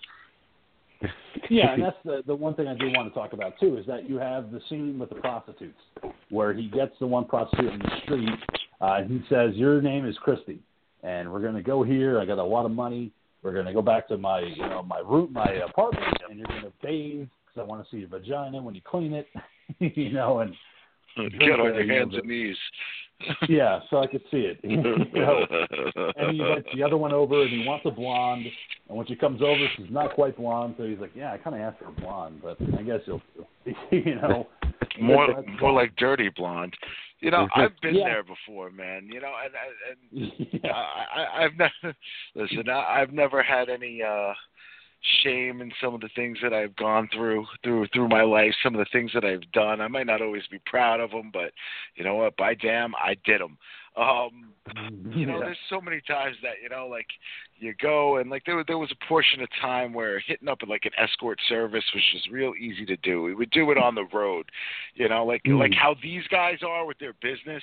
This is how we Yeah. were while working, you know, on the road every day, going from call to call. We hit our lunch breaks and we'd be like, all right, you know what, bam, you open up the Asbury Park Press, and you know they they had fucking like lunchtime specials down in like the Toms River area where you know you only paid X amount of money. It was like a twenty minute bang bang, and you were out, man. But like you know you you get the description when you call and you talk to whoever it is that you talk to, and they'd be like, oh yeah, you know we've got a you know we got a a twenty four year old, and you know we've got like a, a twenty seven year old or whatever, and this one's blonde and this one's this.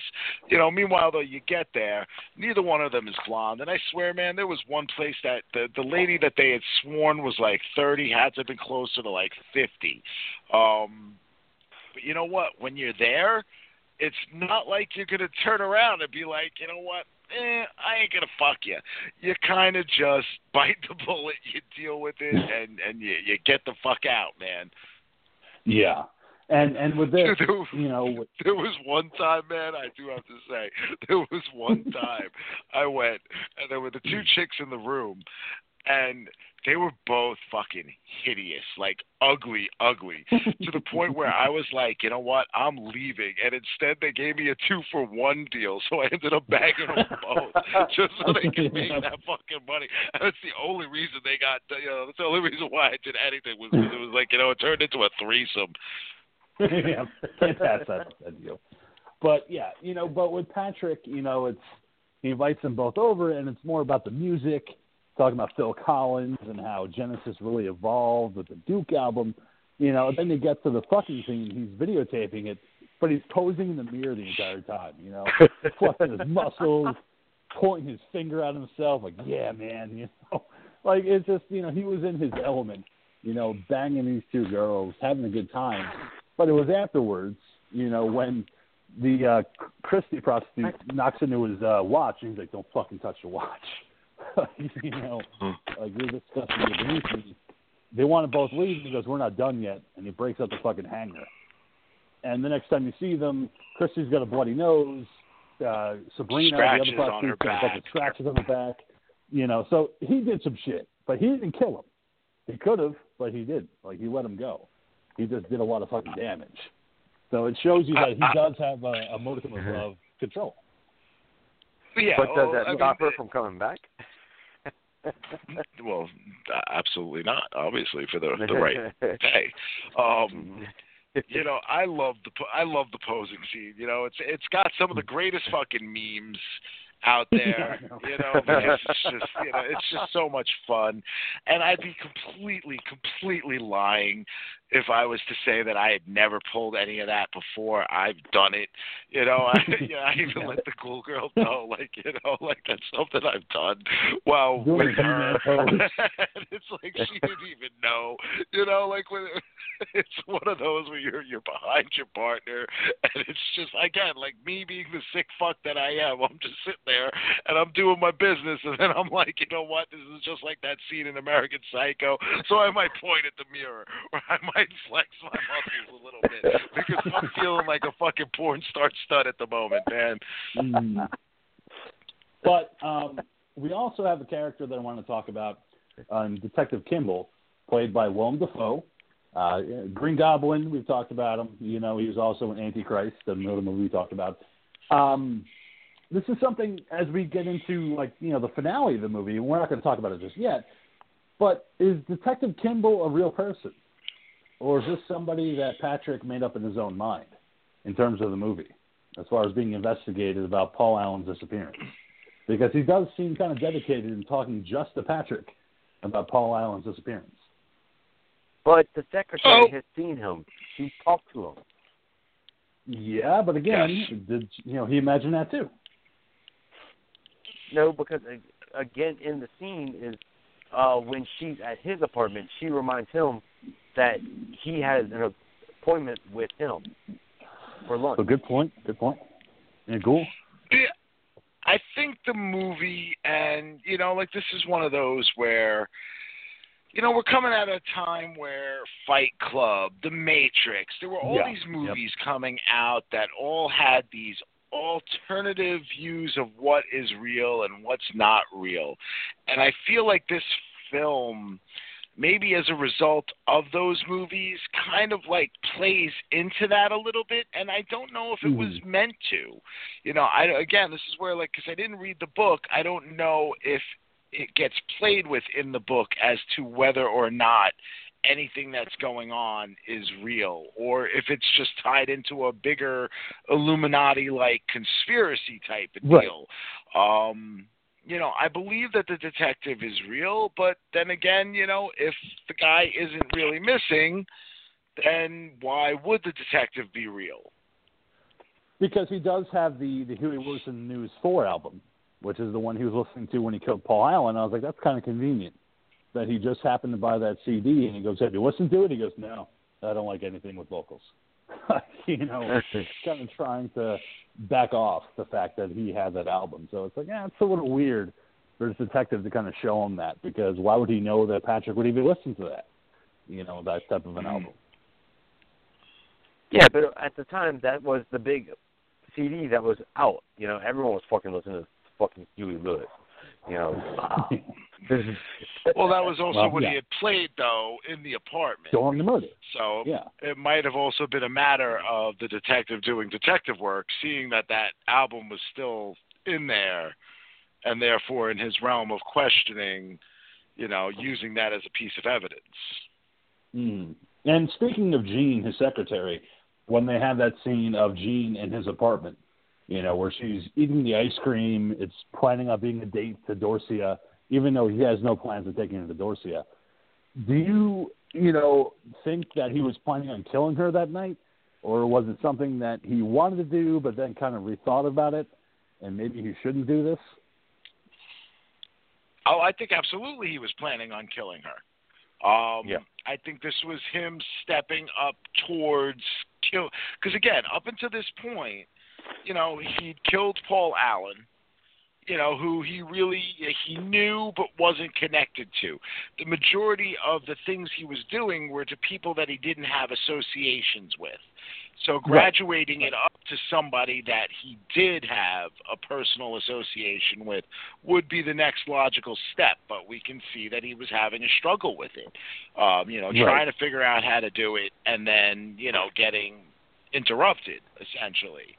You know, I I don't know if he was to bang her before killing her or if he was just to straight up kill her. Um, I think it could have went either way. And you know, you can read through the dialogue the meanings behind, you know, behind it. You can go either way with that. Um, you know, I think if you stay here, you know, I'm to hurt you. Uh, you know, that that's one of those where it could be read in many ways. You know, he could hurt her emotionally because, you know, he's still with Evelyn. You know, and things aren't aren't done, and she's, you know, says as much that you know, like she's always getting into relationships that are, you know, not not healthy, but at the same time, she's still willing to do it. Mm-hmm. Yeah. What do you think, Monkey? No, I I agree with the ghoul because I also took it as he's looking at these things. He's you know eye, eyeing up a weapon here. He's eyeing up some duct tape there. You know, I also took it as you know he's still very new to this, but he's still very very excited, and he has all these new toys, and you know he he wants to play. You know, but Yeah. he's got, got got all these new toys. So it's like, do I use the do I use the brand new kick ass huge motherfucking nail gun? You know, what do I do? You know, and he's just eyeing it up. You know, he's just having a good time, like j- just figuring out what toys would do what. And he's running it through his head. You know, because I'm also taking this as, you know, also as almost like an artist that's tr- trying to figure out how do they want to paint the canvas next. What tools Yeah. do they want to use? It's a great point to bring up. Um, yeah, I don't. I mean, you know, I'd like to think that he had that purpose of killing her, but it was just that hesitation that he had with the nail gun, pointing at her head, and then he had the voicemail from Evelyn, you know, where he's like, "Oh fuck," you know. I just told her that I don't know about my relationship, but it's pretty much there, you know. So you better just go. And like the Ghoul had said, you where he says, "I don't want to hurt you," so you can take that as emotionally or physically. He just he wanted her to leave, like you know, just go, Yeah. and that's it. We'll we'll deal with it later. Uh, Yeah, unfortunately, Evelyn totally cockblocked him on that with the phone call. yeah, I know, of course, because that's what she does. I hate when that know, happens. Right? Enjoy doing it.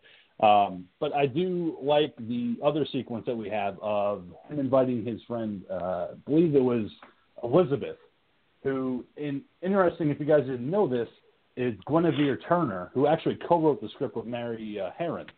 She's playing the Oh. role of Elizabeth in this scene. Okay, I did not know that. Yeah, playing the acquaintance of Patrick Bateman, and he invites Christie back to the place. And we forgot to mention that is that he told Christie his name is Paul Allen, so it's kind of like an alibi for him in case she goes to the cops and she's like, "Yeah, this fucking guy just you know did a bunch of shit to me. I need surgery. Paul Allen did it, not Patrick Bateman." So he's And they're he's also- And it's- Oh, go ahead, Ghoul. Mm-hmm. No, go ahead, monkey. Well, I was going to say, and not only is his name Paul Allen, they are now at Paul Allen's apartment. yes, yep, and, this, and, And the it sequence with also- Elizabeth. And it mm-hmm. also lends towards him coveting who Paul Allen was by him Yes. becoming Paul Allen in a way. You know, in, in his own mind, this is him then becoming that person. It is, you know, and it, it's a, a different scene um, where he puts the drugs into the wine so that they drink it, you know, roofies, whatever it is, so they can, you know, get more with him. Um, Elizabeth is saying, "I don't want to get with women. I don't like it." But then again, as soon as she drinks that wine, she's making out with Christie and getting herself up while he's talking about Whitney Houston and her four He got a slamming body on her, man. Oh, yeah. Elizabeth had a great body. Fantastic. Mm-hmm. Mhm. But it led to yet another threesome for Patrick. But in this time, he's going full on cannibalism of biting Elizabeth underneath the sheets to Christie's shock. And it was so great because he, he bites her and then he pulls back the sheets and his face is covered in blood, fully naked, wearing tennis shoes, chasing after Christie. And she kicks him in the face. He goes, Not the fucking face! That's I don't know why she was about. all upset. He was just eating her out, literally. Mm-hmm. He just hit the hit. That's all. But it also Well, you also had- to yeah. Go ahead, Ghoul. I'm sorry. I was gonna say you also had the scene earlier though before this when he goes to pick up Christie, um, Mhm. where she's talking about that she required surgery from their Yep. last time, or that she might need surgery, that she had to go to the hospital. Um, Just to again lend more towards you know the the amount of depravity. Like you know, I don't feel like Oh, that yeah. one time that we saw him with Christie and the other girl was the only time he's been with Christie. I think there were other times that we just we don't ever get to see. That's a good Mm. point. I did not think of that. But it also leads to something else I was going to talk about is if this is really happening. Because when he kills off Elizabeth, he chases after Christie, who runs through the apartment, seeing all these dead bodies. You have the one room with die yuppie scum on the wall with all these fucking female dead bodies. And then he chases after her with a fucking chainsaw, butt ass naked, through this apartment building.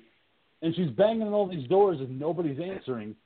But you're going to tell me that nobody was like, yeah, holy shit, I heard a fucking chainsaw and a girl screaming, you know?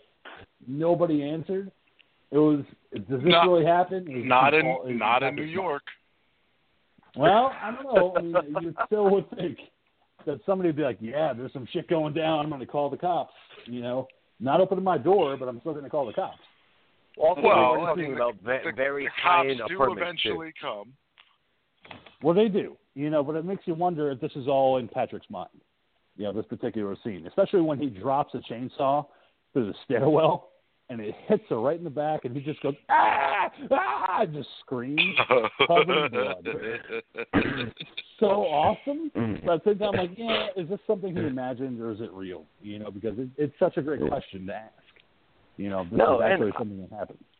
And I can totally give you that, where yeah, running through the hallway naked, you know, with a chainsaw, No one's hearing it. No one's responding. Yeah, you know, I can give you that. that okay, now we're starting to get into where shit's a little bit weird, and you know, we're- we're definitely starting to get into his head. So yeah, I can give you that one. Now okay. shit's getting weird. At just at this point, yeah, just Yeah. at this point. Um, But yeah, but but again, Yeah, this this no again this movie like it's just this is another one of those scenes that burns into your head just because it's such a fun scene of you know Bateman just running down the hall naked with a chainsaw. it's just fucking Mhm. awesome. and it works. You know, and it, it leads to the next scene of him breaking up the engagement with Evelyn while he's fucking like a little kid drawing on the fucking you know tabletop. the girl with Crayon. a chainsaw to her back, covered in blood. Mhm. He's like, "This just isn't working out," and she's like, "You breaking up with me right here?" He's like, "Yeah, sorry, later." you know, there's just no emotion to it, and that's just playing into the fact that he has no emotion. He has no concern for Evelyn whatsoever. He never really loved her. Break it But off. also at at this moment, she brings up the whole thing. of, We can't break up because my friends are your friends, your friends are my friends, and he has this moment of release where he goes, "You know what? You can take them all with you. Yeah. I don't want any of them." Yeah, he doesn't want know. anything to do with anybody. He just wants to be on his own, you know, in a way, which you know leads to the craziness of, like the Goulet said earlier, the complete unhinging of Patrick Bateman that we get to see progress through this movie. I think that's really what all of this was about at this point, anyway, though. It was about him disconnecting from all of those remaining things that made him human. Yes. Um, and then you go into the sequence. Um, they don't really give a good timeline of events as far as like you know how long it's been since that day they had with Evelyn. But the next sequence that you see is him at night going to an ATM, and the ATM commanding him to feed a stray cat to the ATM. And he's like, okay, well, sure. You know, I'm going to feed it. And we have the woman coming up to him going, what the fuck are you doing? And he shoots her, point blank range in the chest. Like, you know, that's what you get, bitch, for trying to interrupt me feeding this cat to the ATM. And that's what leads to the fucking craziest sequence in this movie of the the police chasing after him through the streets of New York City at night and having the gunfight in the alley where he blows up a fucking cop car. And he looks at the gun like, what the fuck? yes, you did that, I- I- Patrick. Run, go. I love that moment though, where after he blows up the two cop cars, like he actually takes a moment to look at the gun, like to, you know, like that, you know, like that shit only happens in movies. What the fuck? I know. It was so good. The fact that he took that second to look at the gun going, okay, fine, I'm going to run in this fucking building. And again, identity crisis. You have the security guard going, hey, Mr. Smith, burn the midnight oil, eh? He goes, nope, shoot him. Like, nope. because again, he's mistaken for somebody else because again, he looks like everybody else. And then he goes into the next building and shoots the Hold janitor. on, wait, wait, and. You know, No, wait. No, it's the same building that he shoots the janitor, and I love the whole thing about shooting the janitor because he goes into the revolving door, and out of the corner of his eye, he sees the janitor. So he spins back around the door, and while Yep. still spinning the door, shoots the janitor, and then spins the door and just goes out of the building.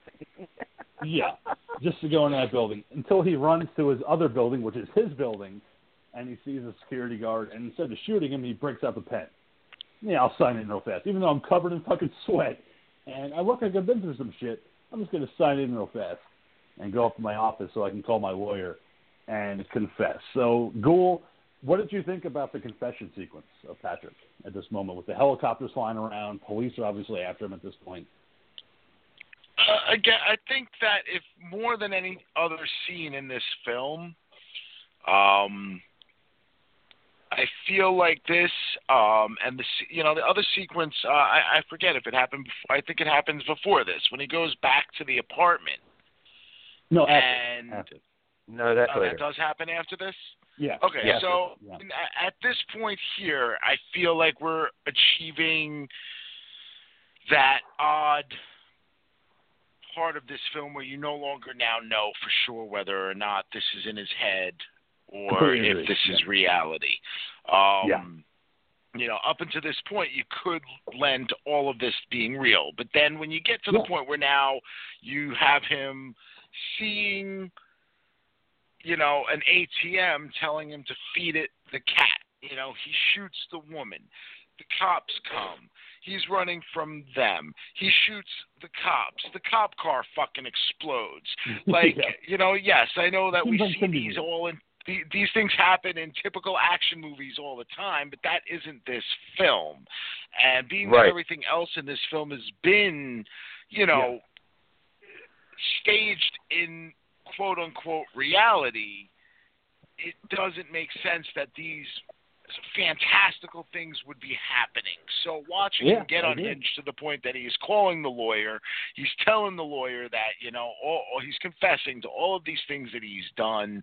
Um, it's him breaking down, and again, I think that this is where, like you know, the scene with the cat, especially, I see why you'd be getting uh, what's his name to to be the director of this.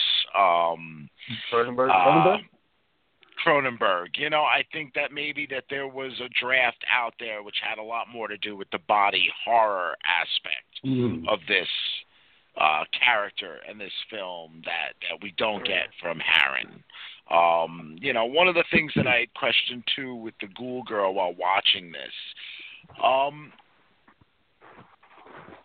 would this how different would this film be with a man directing it as opposed to a woman? You know, I get that Yeah. the, that the men have feministic qualities and needing to be pretty and looking good and all of this, but ultimately what you kind of get from the movie is a a woman's perspective of how men are. You know, and when Mhm. the book itself is based out of the perspective of Patrick Bateman, it's based out of the perspective of a man. I really do wonder, you know, how different this movie is if directed by a guy. Is he capable Yeah. of getting a a more realist? Sorry, I just like blew wind, man. I don't know if that came through or not. Nope. Um, but thanks for sharing.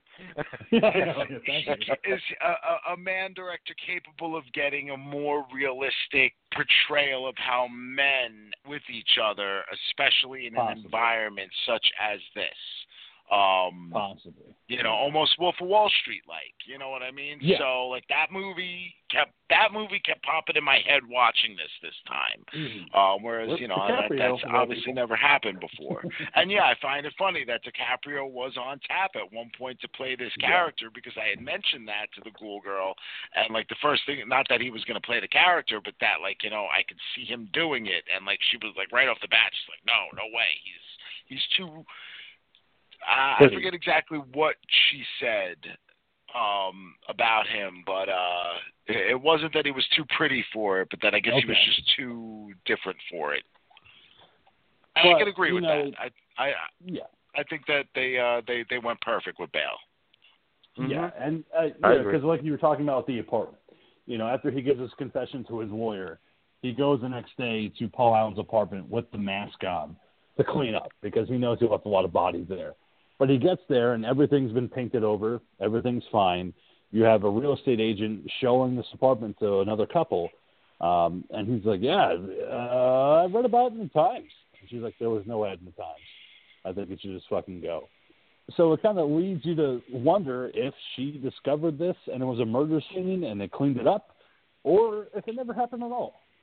You know, if it was just all made up and Paul Allen's apartment was never a murder house that he had made it into, which I think it, it it's special. You know, the way that they do that because it leads it either way. Either he really did it and they cleaned it up, or never happened. yeah, Yeah, no i agree the- i think it's Yeah. go ahead monk No, no, I, I was going to say the exact same thing you were. Go ahead. Uh, I, I think again, like you said, it can be read either way. With it, you could read it that, you know, obviously that there is some bigger conspiracy going on. You know, you are talking about the wealthy and the elite here. Uh, we know that, you know, again, Patrick Bateman, like Evelyn said, your father basically owns the company. So you're dealing with a level of wealth that we're not even really seeing. You know, we're looking at Right. Patrick Bateman saying, "Oh well, you know, he's wealthy because of his work," but the reality is, is he's you know he's a trust co- uh, a trust fund baby. Um, Yeah. you know he's probably even more wealthy because of his parents and and and his family's wealth. You could also take it, and I brought it up to the Ghoul Girl last night with it. You know, you're talking about New York here. Let's say they don't know exactly what happened to Paul Allen, but they come to this, you know, they come to this apartment, you know, the the people in charge of the building or whatever. You kind of can't get premium money for an apartment that had that kind of uh, murder occur in it. Like Carnage, so yeah. it would be to the benefit of the building and to whoever owns or leases said apartment to not let it be known that those murders occurred. Because, Yes. you know, again, like we've seen in this film, everything is about money and what you can make with it and how much you're going to get for stuff. And a premium is always what you want. Exactly. And you know, after he gets booted Oh, Monkey was going to say something. I'm sorry. Oh yeah, I was say, No, no, I, no. I was just gonna echo everything that the ghoul said. That's all. Let, carry on. Okay, so we get the the final moments of this film where he goes to the restaurant to meet up with his quote unquote friends, like we have said, um, and he meets up with his lawyer Harold, who mistakes him for somebody else once again, and he goes, "Oh yeah, I heard that weird fucking voicemail left me. What a joke! Uh, what you fucking crack up?" And he's like, "No, I fucking killed Paul Allen." And he's dissolving in a bathtub in Hell's Kitchen. I'm telling you, I did this. And he goes, "That's impossible." because I had dinner with Paul Allen last week in London. And all of a sudden, this moment of Patrick Bateman Twice. kind of redemption kind of washes over him, where he's like, you know what, I got away with it. So it's a way to look at it of I got away with it, or is he an unreliable narrator, where this never happened because his final dialogue moments are, this confession means nothing. So it leads to that of did this actually occur, or is he making it up? Is he an unreliable narrator? So I wanted to get your guys' thoughts on that with that final monologue of Patrick Bateman. Go ahead, ghoul. No, again, I mean, I think that's you know ultimately what this movie ends up kind of delivering is the idea that he might not have done any of this, and you know, Yeah. as a true psychopath, this was all completely in his head. We've been watching him take medication the entire movie. Yeah. Um, you know, we've seen other characters. You know, Samantha Mar- Mathis's character. You know, she's loaded on Lithium lithium. and all that. She's on Xanax. You know, all kinds of stuff there. Um, I do actually feel like there's a plot point that doesn't get like resolved there. I feel like you know the the last time we see her character with him, like it just kind of leaves you with that feeling like she's gonna die. Um, Yeah. And yet we Oh, never yeah. actually hear from her again in any way. You know, we don't find out anything that's happened to her character. Like I don't know, it just had overdose or suicide written all over it. Like the way it Oh, yeah. just was panned out, you know. And you also had the uh, the Lewis character with who she was with, um, the the homosexual uh, Mhm, relationship with him and uh, his feelings towards Patrick. Uh, but yeah, again, like you said, it's an unreliable narrator, which I know the book kind of goes to as well. But you It know, it's it, yeah. it's kind of pushed a little harder here in the film, and I think that's kind of kind of what you get left with, where you don't know. It's ambiguous. It could go either way. It could have happened. It might not have happened. You know, the fact that you know the the lawyer saying he had dinner twice with Paul Allen doesn't mean shit because we heard Who knows? you know the the the, the, the, the detective said that somebody else said they saw Paul Allen in London, but then Yeah. it turned out that it was another person. So for Yep. all we know, this lawyer who doesn't even know who Bateman is, and he's calling him Davis, you know, he Mhm. could have had dinner with Davis, thinking that that's Paul Allen. Mhm. Right. All right. And Monkey, all- what and all of of- that? Well, I'm not going to go into what I thought. I was just going to go into all of this actually ended up being just a bit of serendipity because I read an interview because I read an interview with the director where she said she did not mean to do the ending as vague as she did. She because she based it off the book and you know th- this whole sequence and the thing is what she was going for is Bateman definitely killed people. He definitely did Mm-hmm. murders. But the whole thing at the end is supposed to go, yeah, he did it, but he got away with it because he Right. finally, fi- finally blended in and fit in so much that, yeah, you know, everything the ghoul said about, you know, the, the lawyer, and people mistaking the lawyer and people mistaking him. He has finally blended into where, yeah, he is literally now just another face in the crowd, and yeah, he got away with it. And you know, she said she didn't mean to leave it that vague. She was very upset because she felt like she failed as a storyteller to actually nail the ending. But And I think it's a Like, uh, compliment to her. You know, go ahead, Ghoul. yeah, no, uh, I was gonna say, King, why don't you go ahead and say what you said last night when I told you this? I was going to say it's a compliment to her for making it so ambiguous. So you don't really know who to trust. You don't know if Patrick Bateman actually killed all these women or if he's making it up in his head. Like maybe he did. Maybe he did kill everybody that he said he killed. Maybe he did taste human flesh. But maybe he didn't. Maybe he's just bored of who he is in Wall Street. He wants to stand out. He wants to make a name for himself. He wants to be a Ted Bundy. But at the same time, maybe he did achieve what he kind of wanted to do all along, which is to be a chameleon, where he could just blend in and get away with these fucking crimes at the end of Yeah. the day and not get caught, which is a moment of catharsis, like I had said, where he says this confession meant nothing. So I think it leads the viewer down that path of you could figure it out on your own. And I think Mary Harron did a fantastic job. I don't think that it's a detriment at all.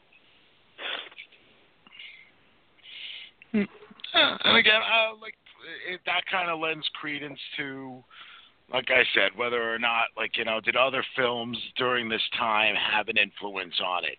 Did it have an Yeah. influence on the people that were editing the movie? You know, so Mhm. that's uh, you know. I mean, regardless of whether or not you think it's good or bad, fact is, it's it's an entertaining movie to watch. It's a lot of fun. Absolutely. You get some great Oh, yeah. performances out of it. it. It's you know, you just you kind of can't go wrong with it. No. Uh, so once again, thank you so much for the fan pick of the week, T.A. Radke. Great pick. I hope we did the movie justice. I hope you enjoyed the episode. Uh, next week, uh, I believe it is up to you, Monkey, to deliver us a pick. So what do you have for us? It is, and since my we had a shuffle, that means I'm now doing pre-Christmas pick. So we're gonna go with a newish movie, and we're going to go ahead and celebrate the holiday season with Krampus. The Michael Dougherty film. Okay. All right. So let's ring in the Christmas season with Krampus. Looking forward to talking about that. Ho ho ho. So let's do it. All right. So, uh, Monkey, why don't you sign off for the night? Well, actually, I was gonna say, speaking of the holiday season, Ghoul, Yes. Yes. you got a plug, What Ghoul? kind of segue is that, Monkey? Come on. I mean, you know, he's just been like, hey, you know, I got to get something for my hoe. Um, uh, yeah, no, absolutely. Uh, it is the Christmas season, so why not get on over to Bonfire Beat Designs and get your loved one a nice piece of jewelry. Uh, you know, the uh, the Etsy store has been blowing up as of late with the uh, with the holidays coming, and the Ghoul Girls working overtime trying to get things out while also still getting us all presents and doing a thing. Um, but yeah, there are plenty of wonderful items out there for your boyfriend, girlfriend, whichever sex you, you're into. Do you got a, a prostitute that you feel like giving something nice to before you murder her in an apartment somewhere? Before you eat her face, before you know, But- you don't just stare at it, eat it. Um, Eat it.